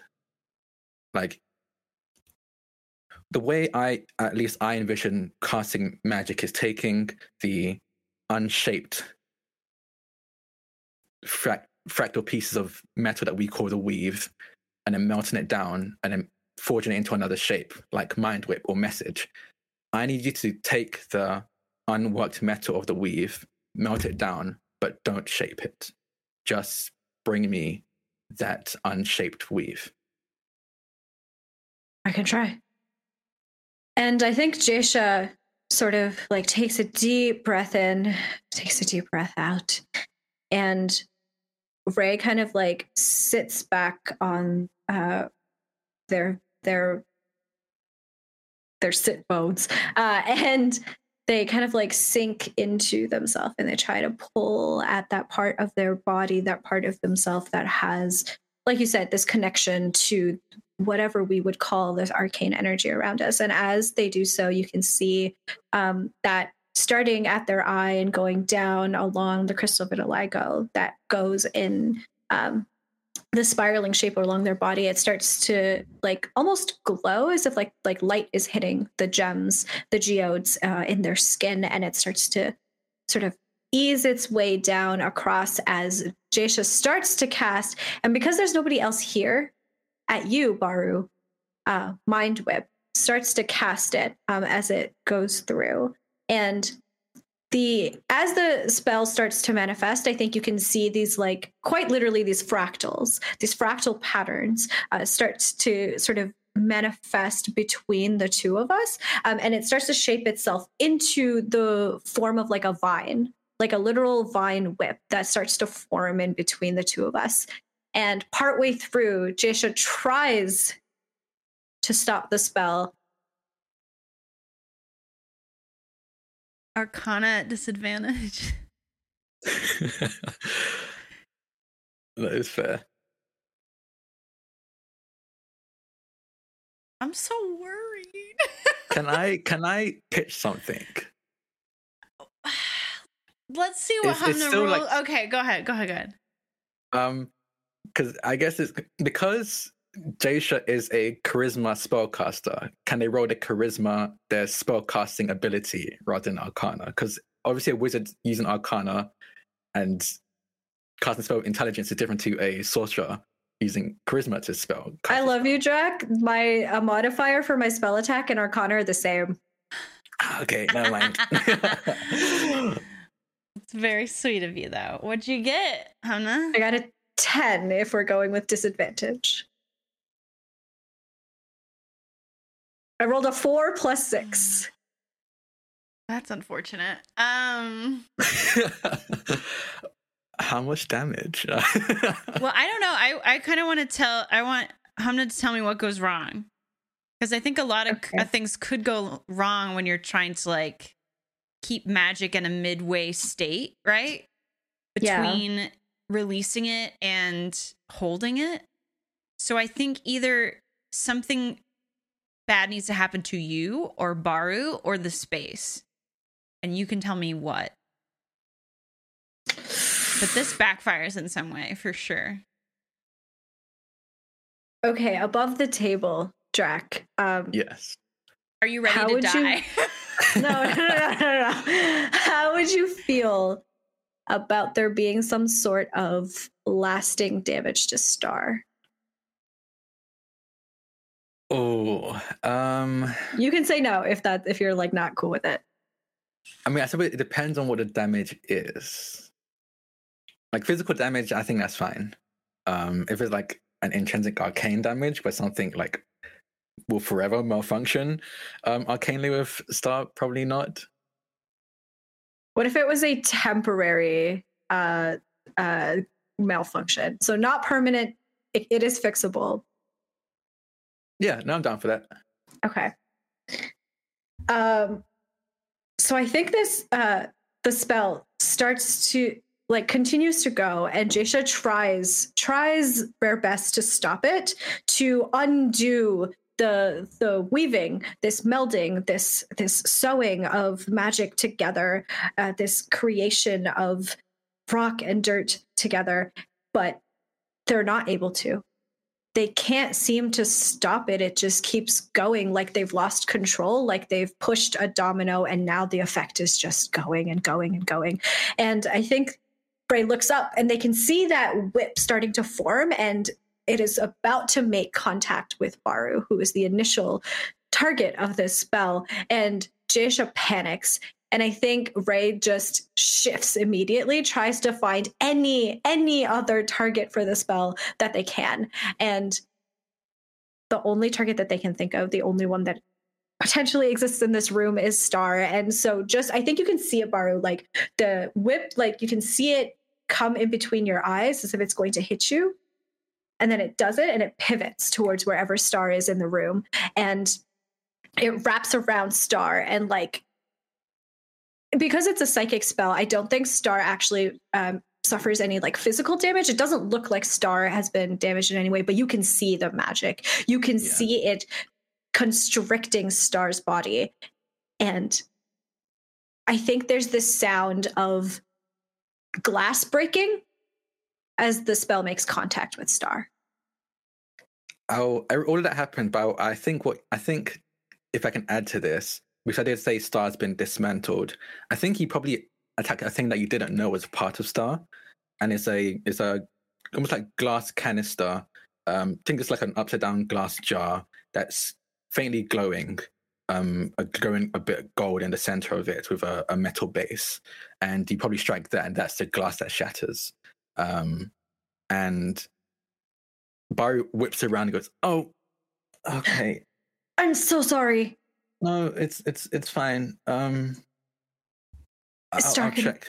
Be I'll okay. check that later. I think I can. It doesn't. It should be repairable. Um, I I hope. Um, let- let's let's do this first. Um, no, you're. It's okay. Um, it, it takes a while. Um, to get used to that. Um, I think I can probably. I, I can think I pro- speak to someone else. Unless, do you want to try again? No, I can Or- I can do it. I can do it. Okay. And I think maybe the uh the rest of the time that like Baru and Jaisha spend together is them sort of like practicing this. And I don't know how many other times they fail. I don't know how many other times, like how many tries it takes. But I think they kind of because Jaisha, if it's okay with you, Baru, like is very singular minded about this and would not stop until it, unless Baru was seriously protested, would not stop until they got it right, until it was done and correct, and we had a way forward. Yeah, and I think at some point, um, would be like, "Okay, just give me a quick second and just remove every valuable item away and like hide it in a closet at some point." Um, uh, and I, I think uh, as they're doing, they probably will check in on the piece of um, star that had been shattered by the original um, mind whip, and I think they'd be able to gather that it has done some damage that they'll have to figure out work with. But right now, they're right now, I think they're not too worried about it because I think it's something. I mean, actually, Vanna, is it something within their wheelhouse to fix? High or low? Don't ask the teacher about homework. What are you talking about? um, hi.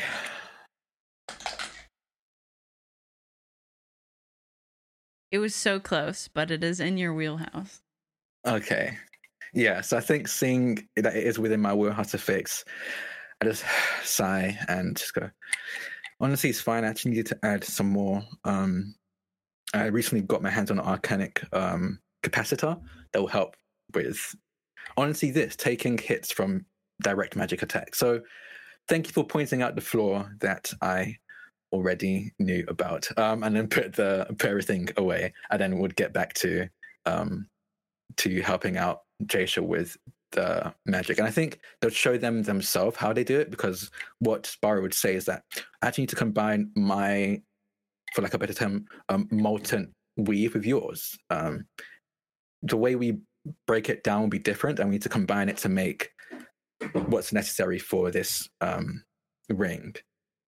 Um, this is how I do it anyway. Um, usually helps if you have a focus and they pull on the earring and remove it and kind of twirling their fingertips. And usually when they do that, it shape forms into a shape of some kind of um, tool like a hammer or a screwdriver or a wrench, something like that. But it it loses all consistency entirely. It makes almost becomes like just um, like a non-Newtonian fluid, I guess. Like it doesn't drip, but doesn't it doesn't Like it still mercury? flows. Yeah, like mercury. Actually, that's such a really good way to put it. Like mercury in their palm, and they close their eyes and take a deep breath, and you see all of the snakes in their hair do the same. And behind Baru's eyelids and behind each of the snake's eyelids glows a gold, and it drips from their eyes like golden tears. And before they can hit the ground, they stop and all float towards and float above the molten um, uh, torn earring that they had just um, done Use this for. Not to be gay on main, but I'm gonna do. I I imagine this is like, uh, like mind melding Steven Universe like dance kind of thing, like going on in this scene where uh Jaisha like watches Baru do this and sort of like picks up on the rhythm of the of the magic around Baru and takes that and starts to metaphorically dance with Baru and their own magic, I think, starts to come out in these fractals as well and sort of like melds around with the molten lava of Baru's magic. And I think it's through this process that Jaisha learns over time, throughout however long it takes us to get through this whole thing, um, how to successfully stop their magic partway through. And from there, they very quickly, um, as fast as they can anyway, capture the the two essences in this bottle in this jar. Um, that was honestly pretty good. Um, honestly, did better than I did when I first figured it out. Um, I shattered many uh, very valuable things in the workshop I was learning how to do this at. So you actually maybe you should try this. Do you, have you ever thought about more of a mechanical way of thinking about things? Have you ever done anything? Have you tried combining this with your um your alchemy? No, honestly, I've always been very biologically focused, organic. I never really thought about this, but you're a great teacher. Thank you, thank you. Um, I taught. I I was the one that kind of taught my little brother a lot of this stuff, so I had like a lot a lot of experience. Didn't know that you had a brother. Yes, yeah. Um, I have a little brother and older sister. Um, I think my little, my sure little that brother's they're- actually joining. Should be in Strixhaven. This is going to be their first year. Oh, well, we should, once we've dealt with all of this, we should uh, hang out with them sometime. Um, they're, very busy, so maybe maybe if they have time. Yeah. But I will get to work on how I can help you out with the um the mutagens. I'm I'll figure out a way to get my hands on a modified memory um um spell scroll. Have you talked to everyone else about this idea of modifying our memories? Not yet. I was thinking that maybe when we all get together today, uh, when we meet at, in Cirro's Bog, that we could talk about it then. Yeah, yeah, I think that's probably best. Um, Anyway, I should probably get going. Um, yeah, I'm. I need to smelt this into the metal anyway. if you need anything else, you know where to find me. And Yeah. Baru, uh, come home sometime, maybe. When I'm finished with the the work I need to do, I will. Okay. And Jaisha exits the workshop. And, and Baru just gets to work uh, to Yeah. fuse this magic into the metal. Is Stars stuffed in a closet right now? Stars stars pieces, uh, yes. Man, she's like, I thought I already came out of here. Um, Cirro, uh, Yeah. I would think intermittently throughout the week, you have to keep up appearances, right? of course. uh, and maintain your social status.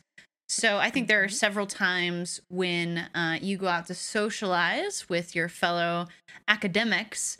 Where uh, on one of these occasions, when and where do you think Cirro goes?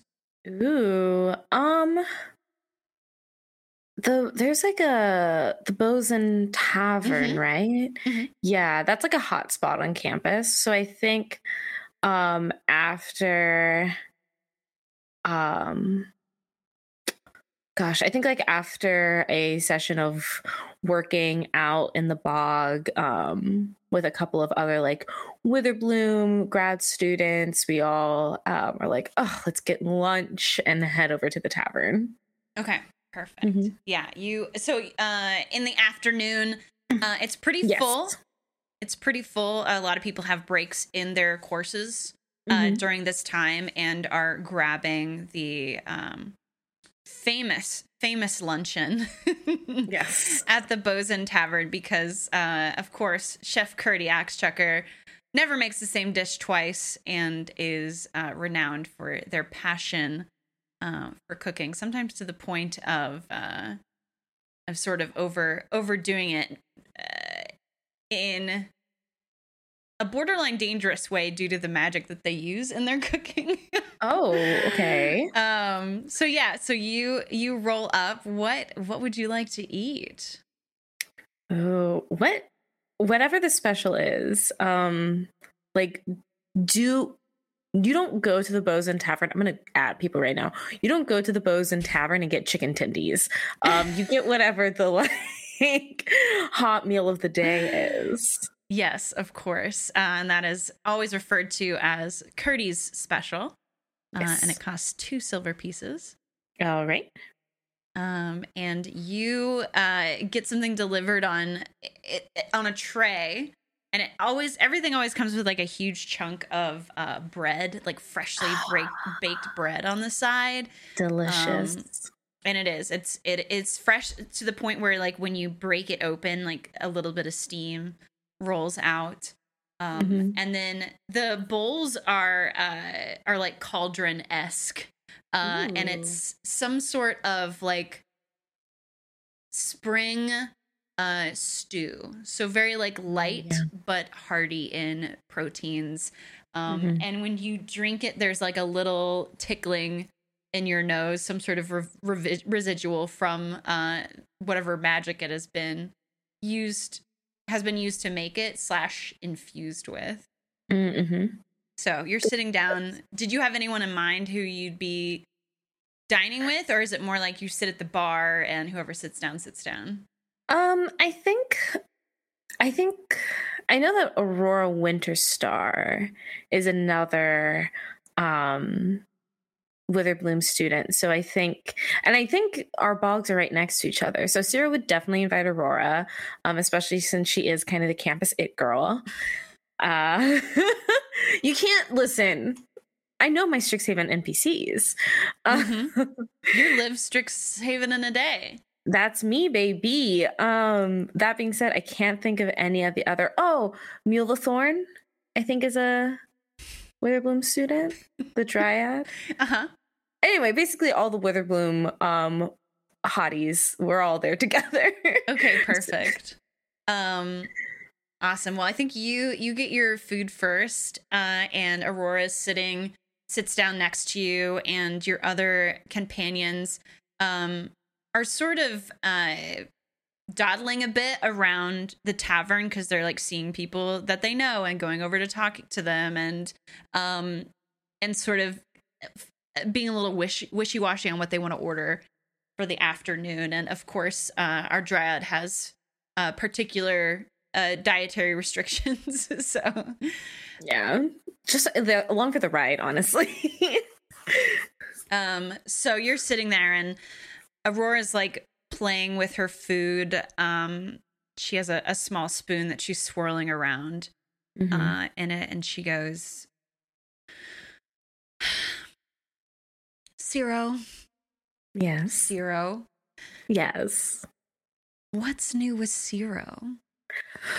Oh, what's new with me? Um, and I think Cirro's like very uh ca- methodically, but trying to play it off as like casual fidget- fidgeting, um, ripping their bread into smaller pieces because you got to dunk the bread into the delicious stew. That's right. That's the only way to eat it. Um, so I think they're like doing that as they're talking, um, and just, oh, you know, just studying and trying to get just it's just so much you know you get so busy all the courses all the units um but trying to keep my head above water not too much what about you I guess some of the same, although I've been taking part in some extracurriculars. oh tell me more tell me everything actually I don't know. I'm not one for kissing and telling. um well you never ever ever have to worry about me who am i going to tell Oh, I thought you meant kissing you. oh i mean you're the one that brought it up I've misunderstood your implications. i can be clear Okay. Um, I, I think Cirro uh, does laugh and just. But why don't you tell me about your activities first, and then we can continue that conversation. You're no fun. Well, I've just been busy with my work and my dissertation, um, some side projects. I have been a bit preoccupied recently though. Oh, And she she like leans in on I her lean in hand too. closer to and she goes I haven't seen Chorus since the Mage Tower match. that's odd. Where do you think he could be? Like, what do you what do you think? I saw him run off, but I I don't know. I mean, I was unconscious. Right. I still looked okay though, right? And you look. I mean, you look amazing all the time. Thank you. Hmm. And he's been a bit of a truant recently, if you catch my meaning. Mm-hmm. But it's it's been a while now, it seems a bit exacerbated his absence.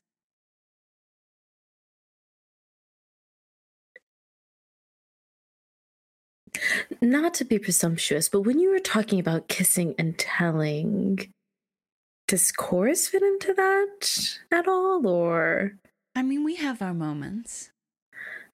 right, right. You have seen him, right?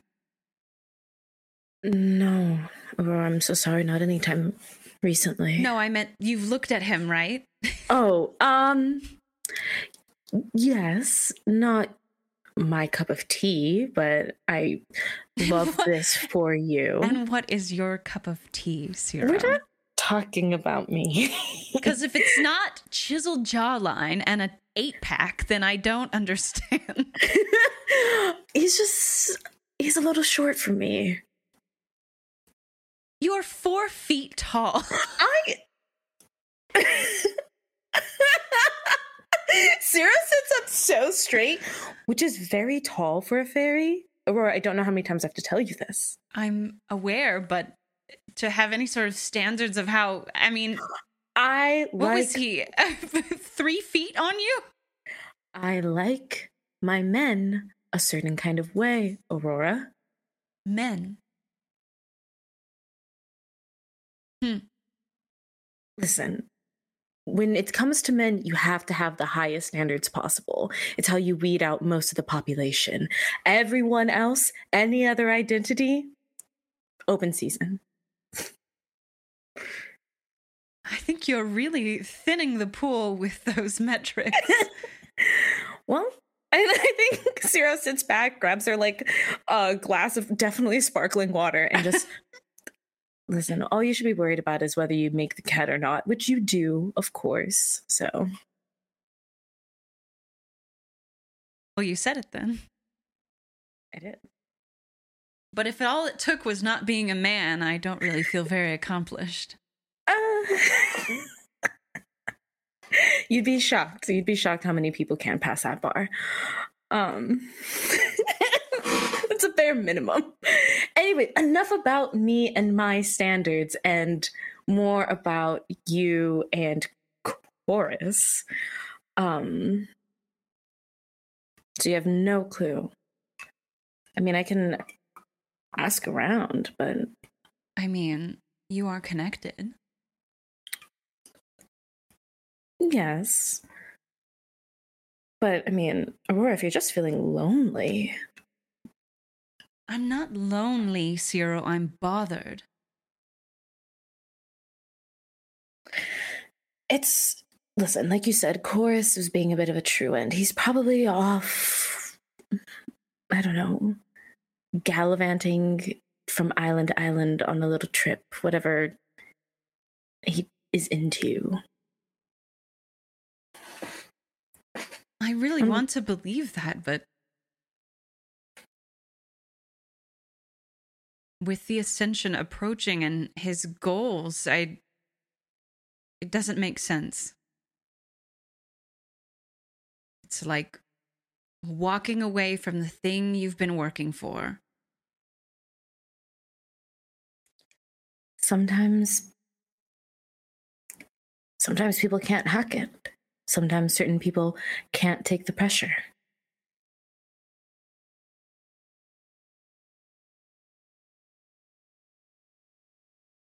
Sometimes they can't.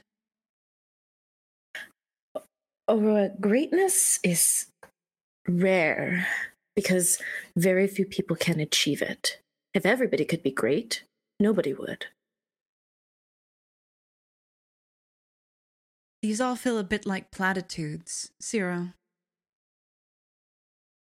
What can I do to make you feel better then? You're my friend, and I want you to feel better. Well, there's a lot of things you could do to make me feel better, Okay. but I I don't want to feel better. I just want to know.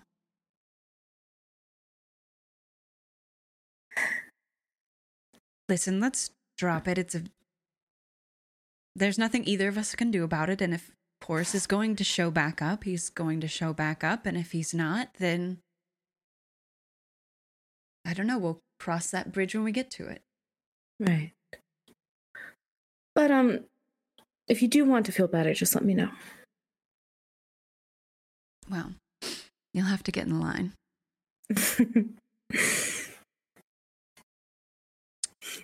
So, what are your theories about what happened at the Mage Tower game? I I have no clue. I mean I do have one particular notion, but it's more of a course of study than anything else. I'm Have you ever I don't think there's any work or, or research done on how the ascension affects creatures. We know that god beasts exist, but what is the correlation and, and how does that happen? And I don't know, there's this inkling in the back of my mind that maybe that's what the purple worm was about. I mean, certainly there's been reports of a change in behavior, but never violent or What kind of- destructive. What kind of reports have you heard? Oh, I don't know. You know, creatures and animals and beasts not of the area are drawn to the star arches as they sort of um, grow in frequency and vibration. I mean, it's sort of Mhm. like a a call or a whistle, right? A whistle. Yeah. That What- makes sense. As far as I know, it's never been a force of destruction and more one of curiosity. And I don't think worm was curious of anything. No. But it did move backwards. Backwards. Backwards. Mm, What do you mean? Well, the nature of purple worms, they only move forward. It went back into its hole. How do you know that? I examined, well, you were taken to the infirmary. Um, I examined the hole after this purple worm went back down. Um, I wasn't permitted to go down and explore further, but You wanted to go down there? Aurora, you. Cirro like clenches their fist, not because they're frustrated, but more just like hold themselves back from nerding out and just Aurora, you know that pur- that purple worms are uh, incredible sources of fertilization.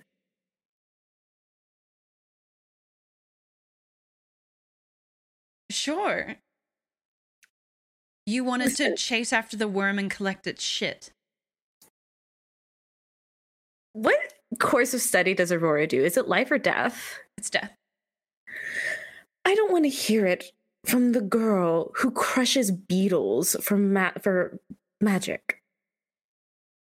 Well, you'd get a lot more out of the worm if you crushed it than collecting its shit. That's not what I'm interested in.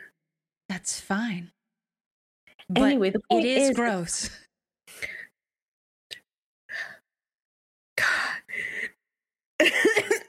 Aurora. Me, live the player, taking working my very best not to fucking hate Aurora Winter so hard. She's not being that terrible, is she? No, no, no. This is a me thing. Oh. This is a hundred percent a me thing. um, Cirro just kind of like raises a brow and like clears their throat. I just, I'm just saying, I don't want to hear about disgusting while you still have warm guts under your nails. But that's just me. She looks at her nails and starts picking at them. And then she goes, Well, you know what I heard? What did you hear? I heard it was a test. A test. Yeah, some of the professors to test the advanced studies students. I mean, think about it. That's the only people that were there that day. Hmm. I wonder if we passed. I don't imagine I did. Well, it's fine.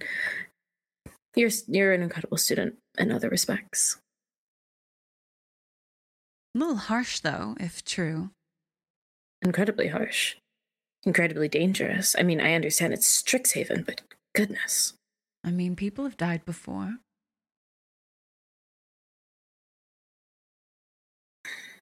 I suppose. People get hurt. Someone goes too far. People don't stop. And then Poof. and I'm gonna look at Aurora as I say, yeah, broken. And see if that like triggers anything from her. Give me an insight check. Okay. Uh, yeah.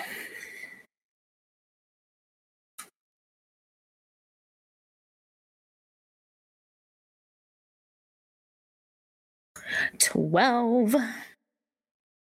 You do see a twinkle pass over her eye, but you're not sure if it's a twinkle of knowing or a twinkle of Aurora loving the idea of something breaking. That's so fair. That is literally her bag. Um God. And I think Cirro tries to turn this in a more like jovial conversation mm-hmm. and just okay, but which professor do you think was sick and twisted enough to come up with an idea like that? I think it could be any one of them. I mean, it does scream of Witherbloom. Purple worm. But maybe they did that to throw us off. True, true. I think you have to have some sort of ego issue to be a professor dean at this school. I think you are worthy of shaping the minds of a new generation. Some of the most powerful minds, too, I would agree. Maybe that got sick of it.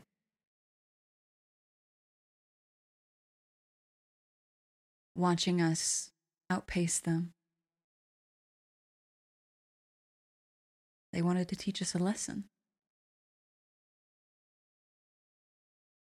You know, I hear that Professor Lochiel always does the bare minimum. Doesn't want to teach, doesn't want to grade. Seems kind of resentful. Seems like a lot of work for someone who doesn't want to do any work. Mm, that's true.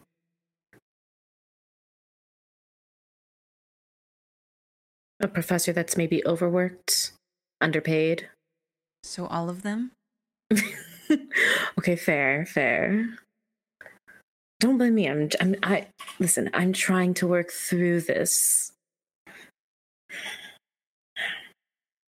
What all are you working through, Cirro?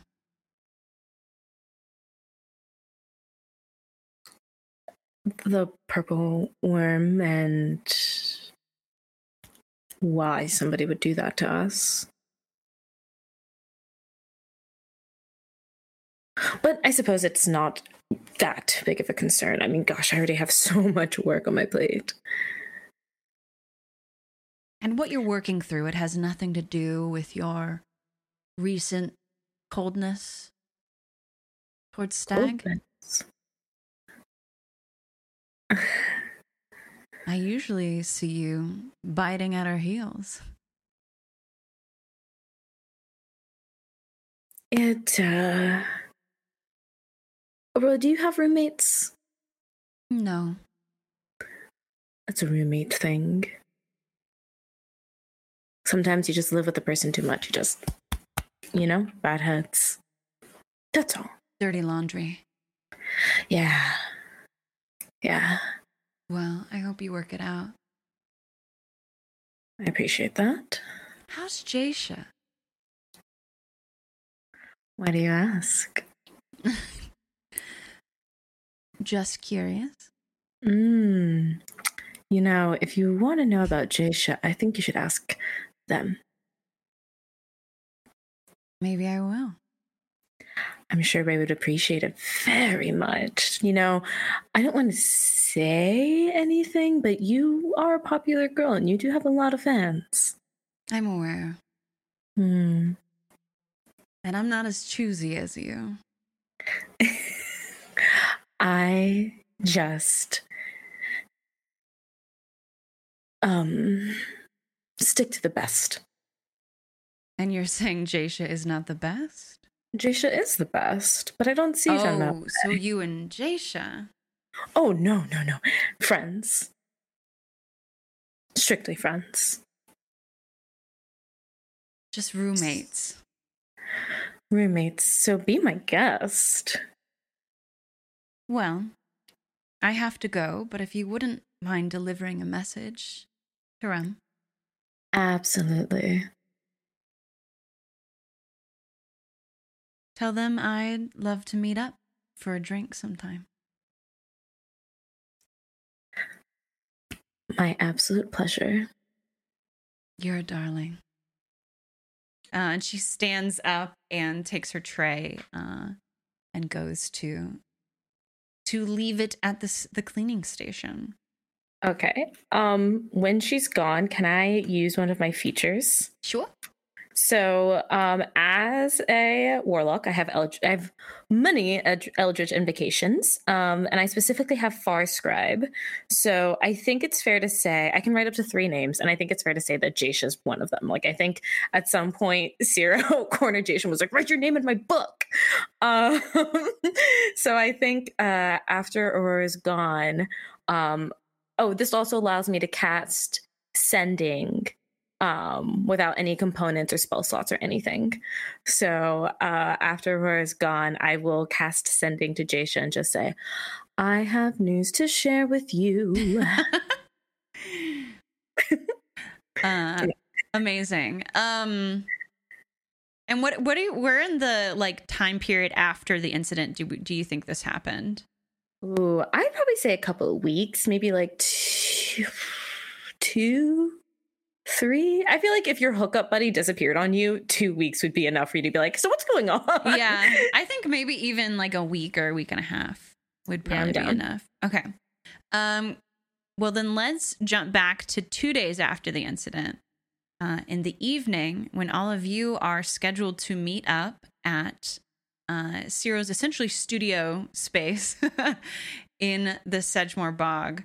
Um, and the area there is basically just swampland, but then there are a series of uh, of well maintained planked wooden pathways that go through all these period or all these different chunks of the swamp and students are often assigned one or assigned to share one um Cirro's borders aurora's uh for example. And then there's usually a number of like outbuildings uh at the end of those walkways. So they're sort of in the deepest parts of the swamp held up by stilts um and those are typically used for like workshops or storage spaces or um observation uh stations.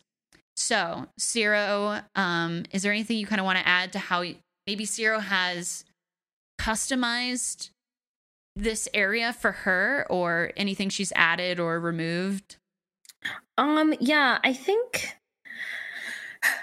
I think like if you saw Cirro passing down the halls, you would look at them and their whole style and aesthetic and think that their bog would just be this like perfectly cultivated, quite literally a fairy core, like just little garden with hedges and stuff. I think it's absolutely fucking feral. Like this looks like um nature has overcome and just risen up. I think it's full of like nasty gnarls and vines and there's like um different fungi and mushrooms growing everywhere.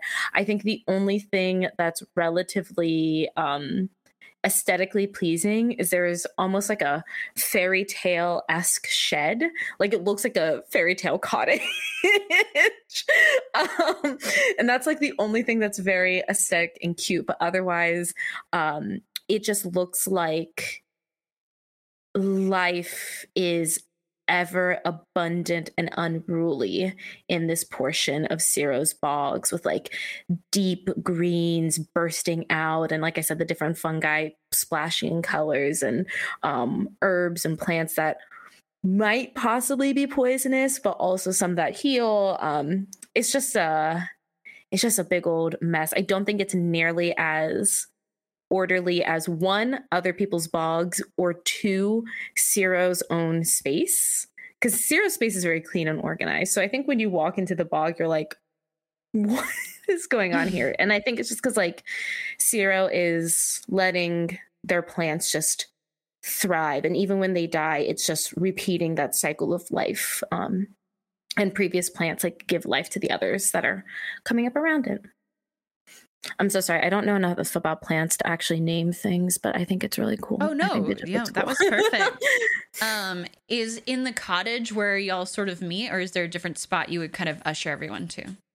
Um, I think we can meet in the cottage. In the cottage, there's definitely uh, a First of all, so sorry, Stag. I do think it's kind of small. Like it's very big for Cirro, but again, Cirro's like four feet tall.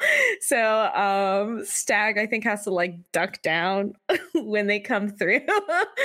um, and then it's I think there's like a workstation and um a bunch of tools set aside, and I think there is um a little a little table with a couple of like a chair or two um, and just like a small little tea set and a place where Cirro can have refreshments um, while they're working.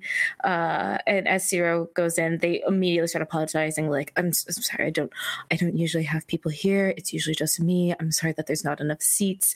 And we'll like flit over and sit on top of their workstation so that their friends can hopefully fit a bit more comfortably. I don't really use this place to host, but welcome. Oh, um, thank you, thank you. Whoa, it's really fungusy. It's beautiful. Thank you. Um, my. you said this is like a day or two after, right? After the incident, yeah. Yeah. So Cirro like shoots a look at Stag and just not that I think we've ever talked about my research, but it is about um, the life giving aptitudes and abilities of plants. So Ah, It's I don't have anything. Go ahead. it's very wet. X says positively. Oh yeah, you yeah, it was very it's a bog. So um Cirro gets by because they got to fly through, but I think most of the time when you go into the bog, you got to go fully in like galoshes or whatever, just like really get ready to get dirty cuz it's uh it's gross, it's wet, it's damp. Um so yeah, I think Cirro just stares at that and just uh-huh Um, And damp. Yeah. So um, Thank you. maybe we can uh, talk about why we're here after we've established that it is quite wet. In I as was just expecting something, I guess. And Stag looks at Cirro, like with, with kind of like an appraising but not judgmental glint in her face. More, I don't know, you strike me as very, you know, you like pretty things, right? And and not that this isn't pretty, but it's it's a lot more You it's a lot more naturalistic than I thought. You expected this to look like something out of one of your little fairy tales that people tell you about princesses and princes. Yes, exactly. Yes, you've got it. Yeah. Not very realistic and honestly not very helpful. Those plants are just there for aesthetic purposes, not actual sustainable reasons. I see. Well, you do a good job staying very dry and put together, given your environs. They just flick their wings. Stag like clearly meant that as a compliment. She's like looking at some like chanterelles or something Yeah, hanging in a braid.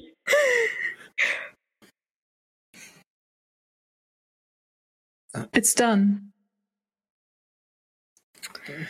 What? It's done. Your I took care of it. nasty deeds and such. Is there anything you need from us to make sure it stays done? Well, we need to find Kleka, of course. Right. Right. Yeah. I'll, you know, I'm on the whole talking to the dads thing. I've got that, got that taken care of. I'm, I'm squaring it away. Um, This is what a week and a half before Stag actually does it. Yes. Yes. Uh, Baru and I have been working on our respective materials and uh, things for that. Speaking of Kleka, um, when we find Kleka and deal with with him with them, I was thinking that I don't know about the rest of you, but this has been very difficult for me personally. Um, I don't. We are loose ends in all of this as well. And I think that it might be better for all of us if we didn't remember what happened because then it didn't. Well, I, thought the whole memory altering thing was for Kleka. It, it, it is. We still need to do that because Kleka was a witness to what happened, and that's not good for us. But we also witnessed what happened. And as long as we remember that, we are loose ends. No loose ends.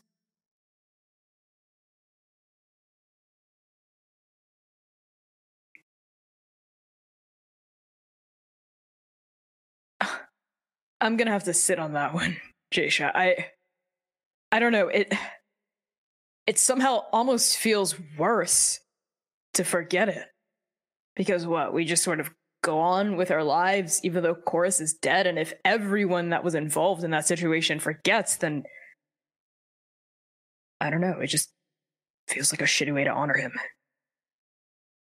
Why are we bothered with honoring him? Well, he he he died, okay, and that that means something. Even if he was kind of a good douche. trait of Chorus. Name one thing that you liked about Chorus. He was pretty good Mage Tower player. okay. Unique trait. He has a pretty chiseled jaw. Uh, had. A man with a chiseled jaw means nothing. like I guess two he is a little short, or, or was a little short. Uh, look, it doesn't matter what I guess he was worth. It's just, I don't know. I guess everyone is just inherently worth something. I've just always been told that everyone has potential, and that's important.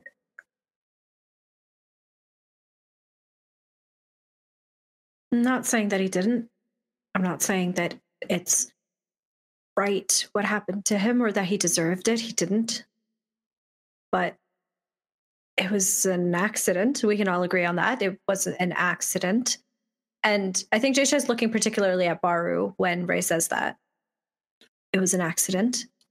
And I don't think that we particularly deserve to beat ourselves up about it forever because that's what that sounds like, Stag. I'm not saying beat ourselves up about it forever. And even if I was, don't we kind of deserve that? I mean, we're still we're still covering it up. The least we can do is remember what we did. Death teaches you things. Even if it's not your own. The process of dying is knowledge and wisdom. If you want to forget, that's a choice for you. I can't tell you not to. But to- any frayed rope needs a burned end, or else the entire thing will unravel. So if you all would like to forget, I'll burn the end of the rope. And I'll remember.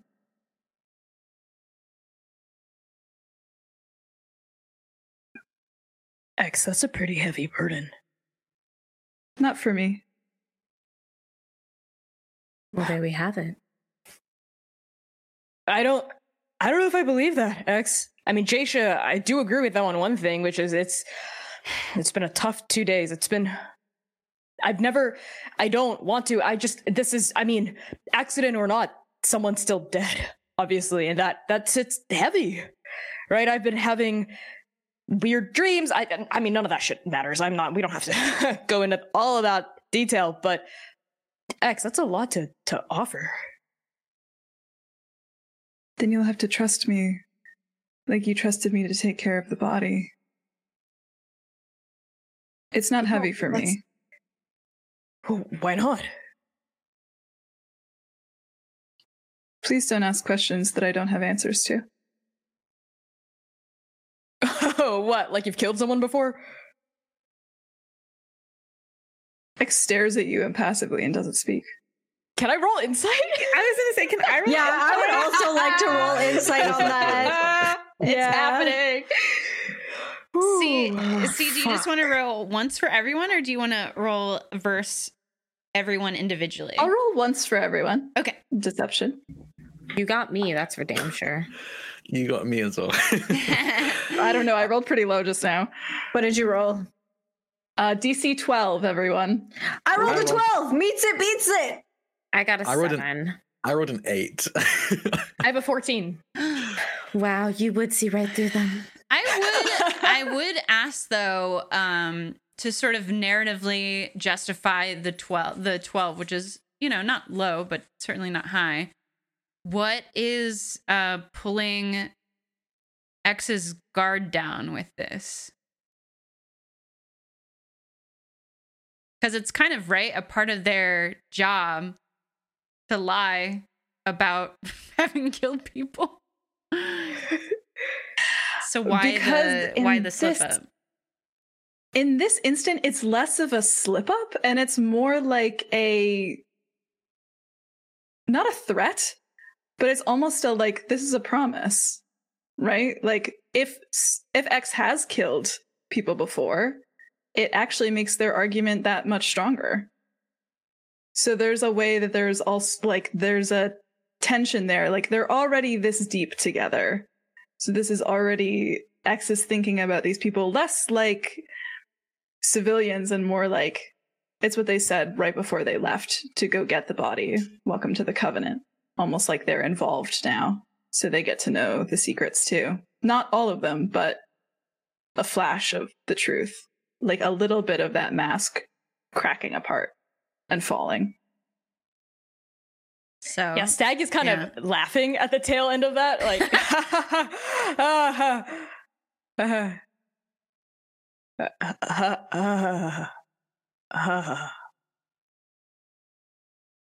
Uh,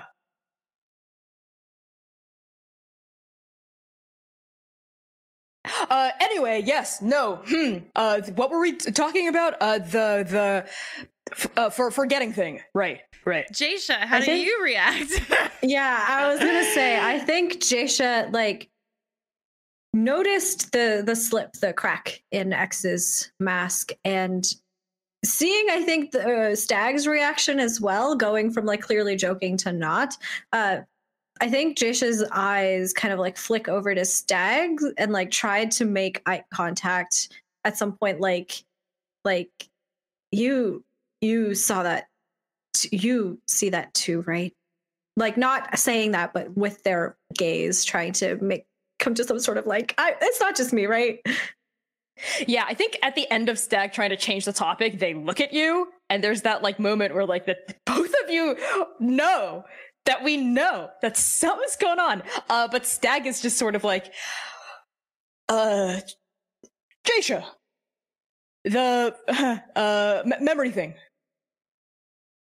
Right right the memory thing i i just think that it might be good for all of us to move on from this in a way we can maybe we can come to a compromise stag we can honor chorus's memory in some way before we forget We'll And have a then we funeral and then we'll drink together. yeah Okay. Um.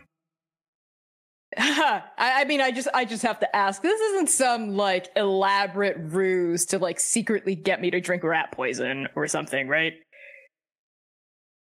Is that really what you think i think I don't of you? know. I've just no. It's just these past two days. Like I said, I haven't really been sleeping well, and I mean, everyone looks like a like they know. You know what I mean? Like you guys going to class, and every whenever people look at you, you think they know, right? So I, I just, I've just been feeling, I don't know, kind of paranoid.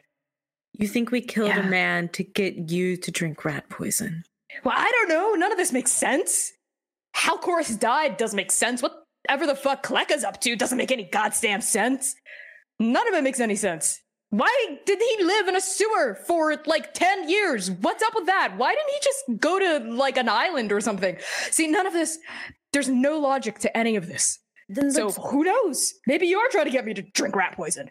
First of all, I make your morning coffee. Second of all, if we if you want to, let's fine. Let's go. Let's do research. You're a Lorehold student. Look it up. Right, yeah. Yeah, the Lorehold libraries and stuff. Yeah, I just I think before we make any kind of group decision, maybe we should ha- just have more information. Like I said, I- I'll find out more about Kleka, whatever the hell was going on with him, and maybe we won't even have to. Forget. Divide and conquer. Work on the memory po- potion thing, and then we'll also do research and try to figure out what happened to Kleka. We do need to tie up that loose end before we tie up our own. True. Yeah, we do. And that's why this this this memory altering mutagen needs to work on other people first, um, before it can work on work on us.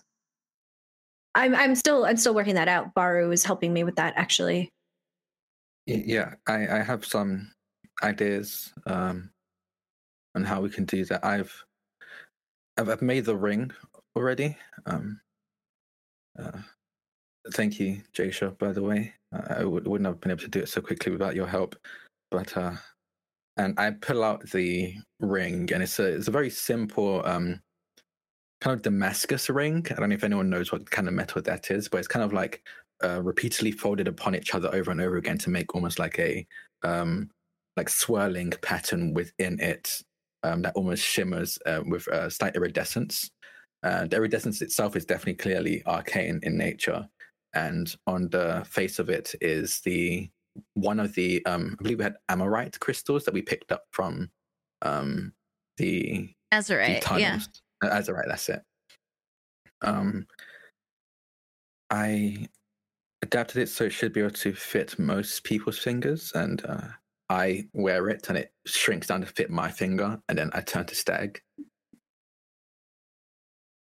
and I'll put it on Stag's finger, and like as it touches the tip, it grows to actually fit onto Stag's finger as well. Oh, nice. Uh, hold on. If we're all wearing these rings, are people gonna think that we're in some sort of like cult? Oh, Or, like- um, no. If you and then I'll I'll run a finger across the band of it on your finger, and it disappears. It becomes invisible. Whoa. nice. Right. I almost forgot you're good at this sort of glamour thing. Um, uh, Jaisha, um, do you want to try try messaging um, Stag? Okay. Uh okay. And Jaisha turns to look at Stag and kind of looks very intently at them. And they cast message and try to say, Can you hear me? And it shouldn't work unless you want me to roll for it. Yeah, but I my feeling do. Would stop. you can roll with advantage. Arcana? Um, or Blink what- twice if you can hear me. um, because I use smithing tools Uh-huh. for this, is this, gonna- is this like a check to see if the if I made this right? the basically? ring do what you want it do. Can I can I add my um, tool proficiency to this Mhm. then? Okay, perfect. Because actually, I'm an expert at it, so I have an expertise in this. Um, As a jeweler? uh, yeah, I have ex- I have expertise in mostly all of the tool proficiencies because of my character sheet. Um, My character sheet did that. character sheet did it for me. Cool. Twenty six. Yeah, it it works. you hear you hear no no thoughts, head empty, stag. Are, are you trying something? Are you saying something? I can't tell because your mouth isn't moving. Yeah, I don't need to move my mouth to, to cast the spell. Are you not? Can you not? And they turn to um, X, I think, and they cast message to X, who doesn't have the have ring yet, and says, "This is working, right?" Your magic is good, and so is the ring. Oh, that's good news. nice. I mean, I don't feel different at all. I just still feel like me. Yes, But I'm glad should- we have these rings now. You shouldn't have affect you. one ring. Yes, I I was only. Oh, just the one? One ring. Okay, okay. It's Um, Sisterhood of the Traveling Ring of Mind Shielding. I I could probably make more, but I've already exhausted quite a bit of my allowance at the moment. Um, so even if I can make one, it's going to have to wait another month or two. I see. Well, uh, here, I'm glad we know it works. Thank you. Not to be that person, but um that ring should probably be worn by whichever of us is how do I say this nicely? Um the most likely to crack. I don't know who that is. I'm not suggesting that it's that who who it is. I just think that we should maybe Stag's eyes flick immediately to Cirro as soon as you say crack, but like very quickly flick away.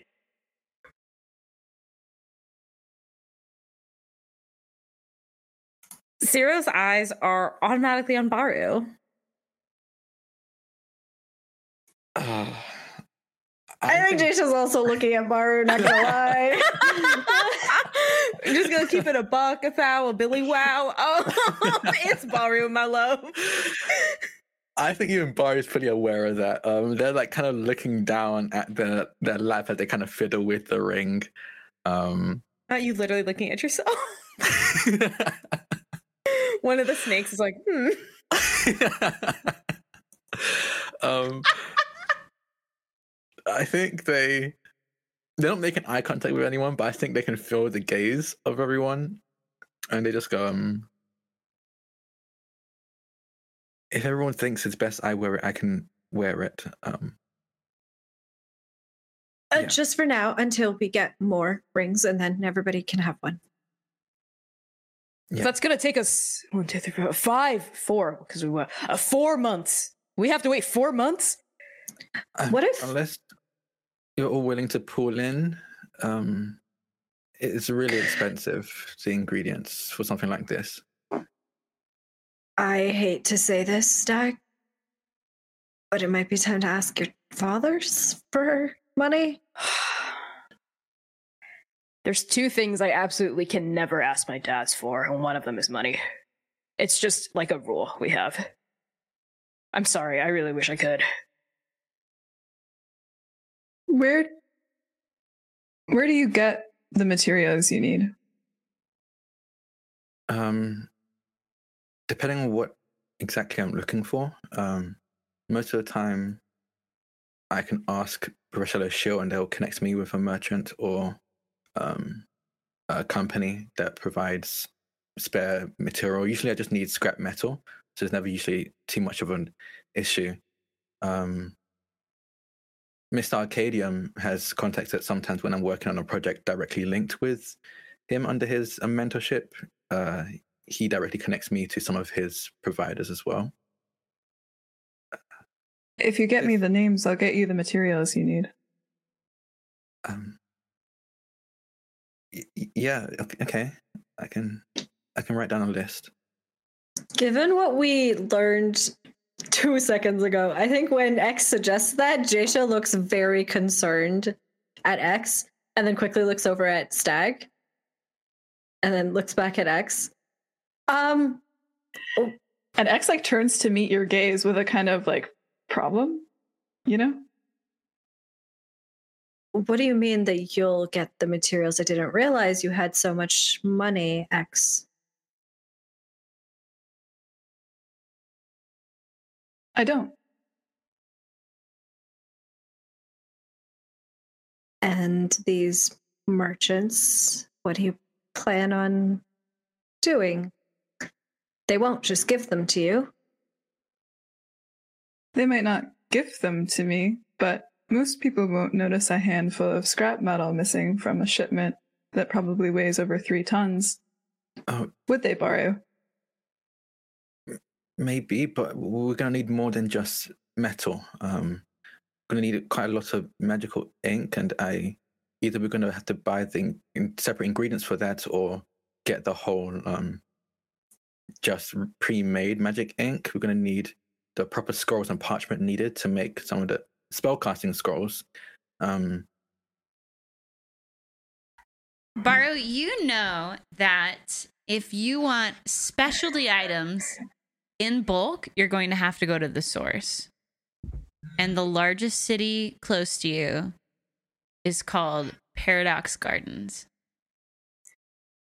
um, I, I have rapport with um some folks in Paradox Gardens. That's where I get- Ah, Paradox Gardens. Gardens for your paradox. That's the jingle that always plays. Yeah. Yeah, wait, have you yeah, every time I go walk in they usually have that playing um as an advertisement. Sorry, can you say that again? I didn't. I didn't catch that. Yeah. uh,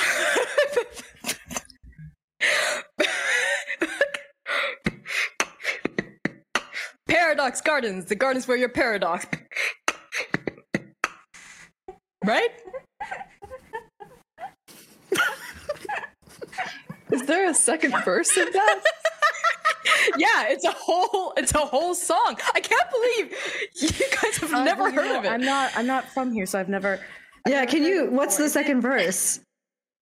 Uh This is my first time out of the monastery. If you could just do the whole song, actually, I think that would be. Yeah, great. it's like uh well I Here, either Connie- can do the song or I can do the beat. Which one which one do you want me to do? All of it. Me live the player. One at a time. Space, and I'm like all of it. It- Connie, you also know Paradox Gardens is known as the uh the city where heaven meets the earth. Oh, oh, okay. If you need yeah. another verse topic. uh well you know like the the f- the first verse kind of goes it's pretty self-referential this is the first verse heaven meets earth paradox garden come here and get the get a heart and all kinds of colors red white and blue green pink and yellow you don't have to choose paradox garden the garden for your paradox And what's the beat on that when when they're when that's Mhm. the when that song is going? You're not evil. can't Why- believe- None of you have. It's just it kind of goes like a. Yeah, and there's like a, a there's like people ad lib in the back. You know, that's really spot on. Um, they usually Thanks. play Yeah, that over the, come on, the like- intercom whenever I visit to get. um, Right, it's a super famous jingle. You guys seriously on need to start Stonify? listening to it. Yeah, it's all over Stonify.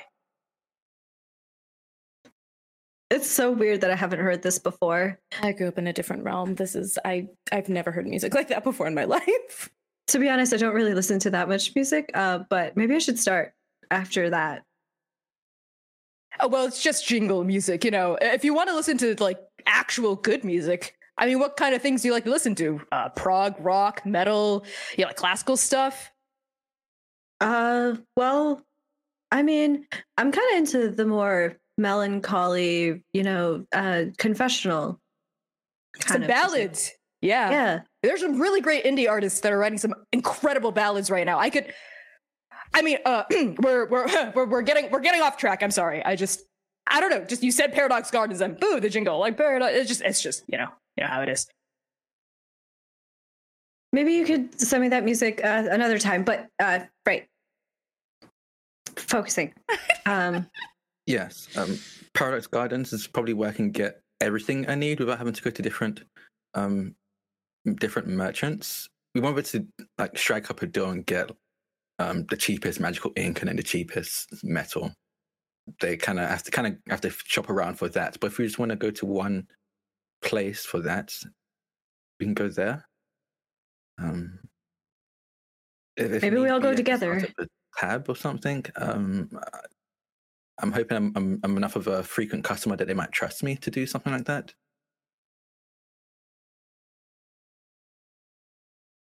Perhaps. And if that doesn't work, we can try it my way. What, what, what does your way mean?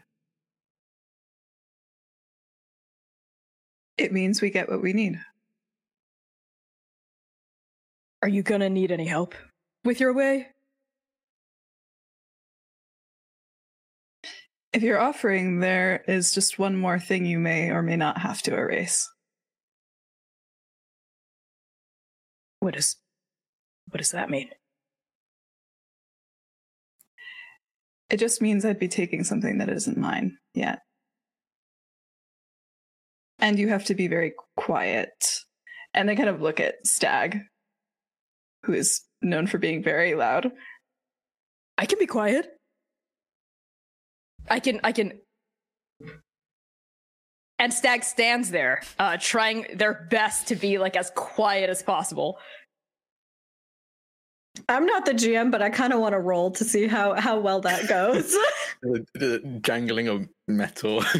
yes, please give me a, what a dex Uh, stealth? stealth Would that check. stealth yeah, check? yeah. I have a plus one to stealth. That was a natural 20! Burned it on a good one. Wow. Oh, no. Stag can be quiet. Then maybe we do all go. Perhaps it would be better if all of us were in Paradise Garden together. Paradise City? Paradise Garden. Paradise Gardens. Paradox. Paradox. Paradox. Paradox. Paradox. Paradox. down to the Paradox your City. paradox. Get your paradogs at Paradox Gardens. That's why they had to rewrite the jingle. That's right. Yeah. No one wanted hot dogs. they said, How many meats are in that? no. All right. so it's settled then. Yeah. If if we're gonna have to do something really risky for the benefit of all of us, I think all of us should should do it. I agree. We don't pin blame on anyone. We're in this together. All of us now. Exactly. For better or for worse. And I think um, And- Baru slips on the ring in that moment um, and traces their finger around it as it turns invisible. And horrifyingly, Stag puts out a hand uh in into the middle of the circle, uh face down. Come on, What? we do this at Mage Tower all the time. Yeah, but that's different. Okay. Uh, and Jaisha puts their hand reluctantly on top of Stag's. X also kind of does it, but they don't really look like they know why they're doing it, but they do it. Baru is very visibly confused, but does it anyway.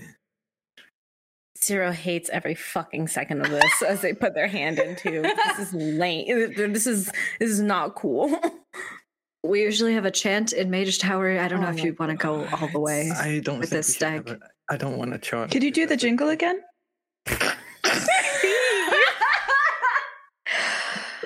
Uh, and Stag says very seriously, like her face like completely grim. Paradox Garden's a garden for your paradox. Paradox Gardens, a garden for your paradox. Paradox. Paradox Gardens, a garden for your paradox.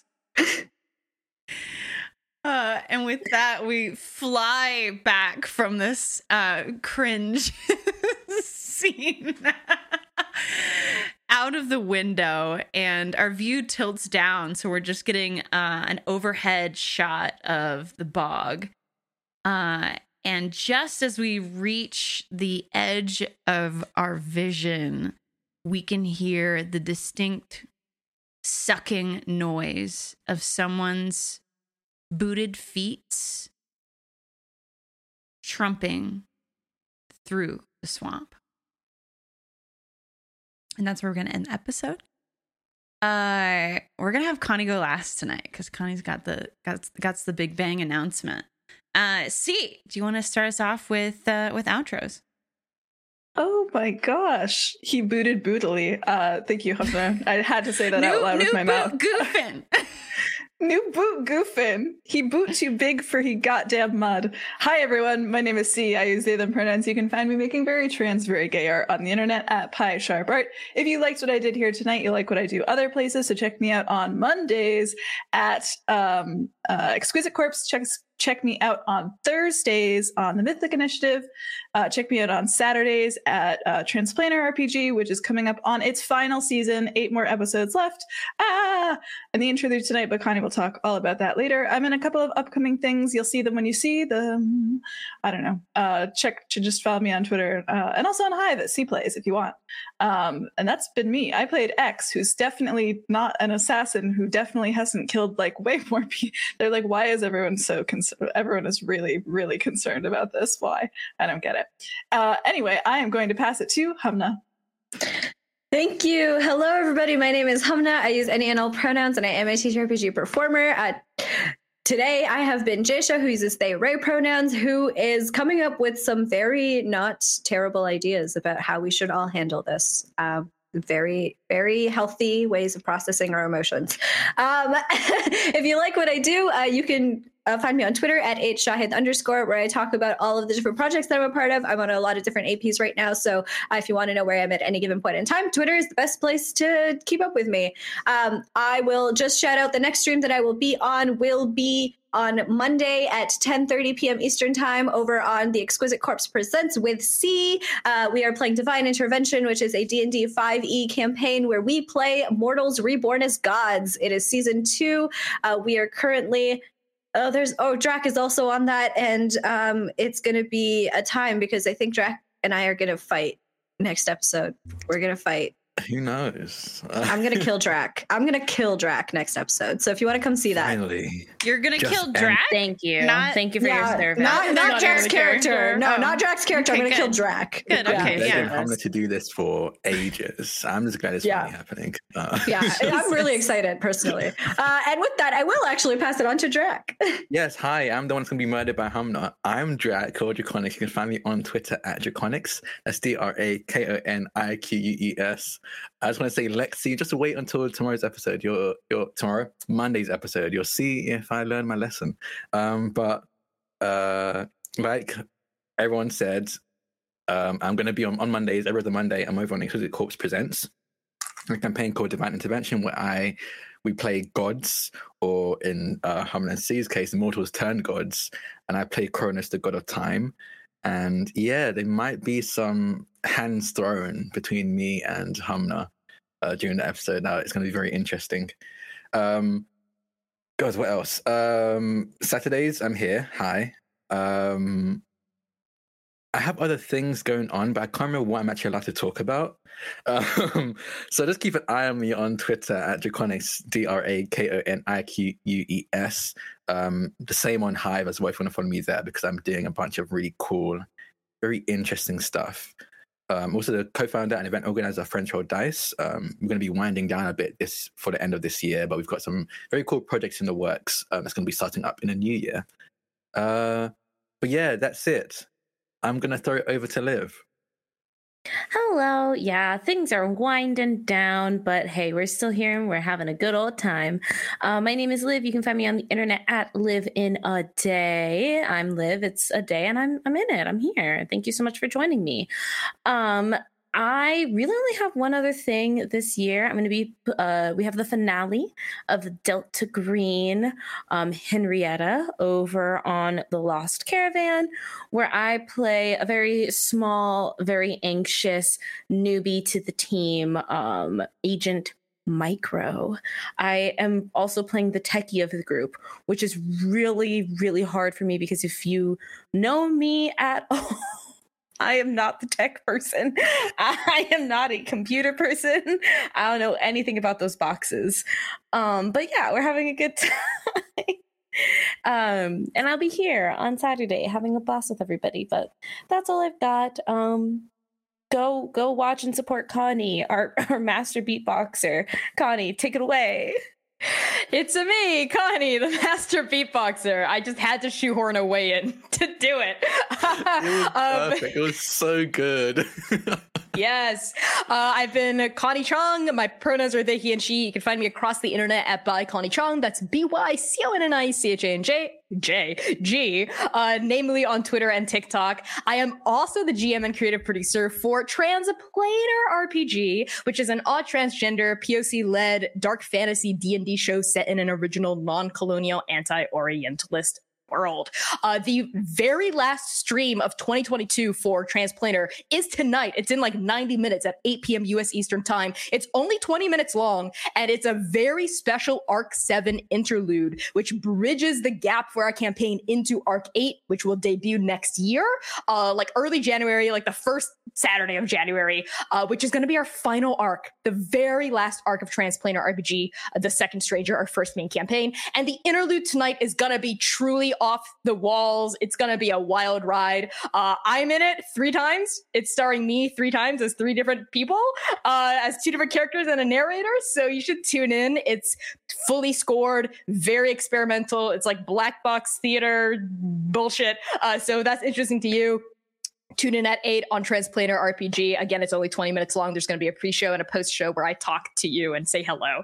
Uh, so come swing by and say hello. It'll be a nice, quick, uh, fully scored sound effect uh little finale uh for arc 7 and thank you vanna for providing me the space to do a special little transplanar sign off tonight I'm and i'm so gonna pass it back to you Oh, thank you. Um, I'm Havana. You can find me streaming here, twitch.tv slash Vanna, V-A-N-A.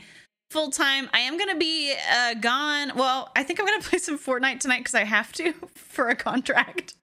so catch me after after the transplanar stream. Playing some Fortnite. Um, but then I'm going to be off for a few days hanging with my fan bam. Uh, but then I'll be back. I'll be back. So keep an eye on my Twitter uh, at Havanarama, H A V A N A R A M A. That's the best bet uh, to see when and where and how and why I go live. And uh, we have no episode next week. It is Christmas Eve. And we must be visited by three ghosts in the night. So we cannot be here. Uh, but we will have an episode on New Year's Eve. And it's going to be guest starring Abria Iyengar. Uh, so make sure you mark your motherfucking calendars. Uh, that'll be New Year's Eve, 3 p.m. ET, episode seven. Um, and I'm sure Abria will do nothing nefarious or bad or wicked. now go raid a friend of mine, and we'll see y'all next time. Take care of yourselves. Take care of each other. Bye bye.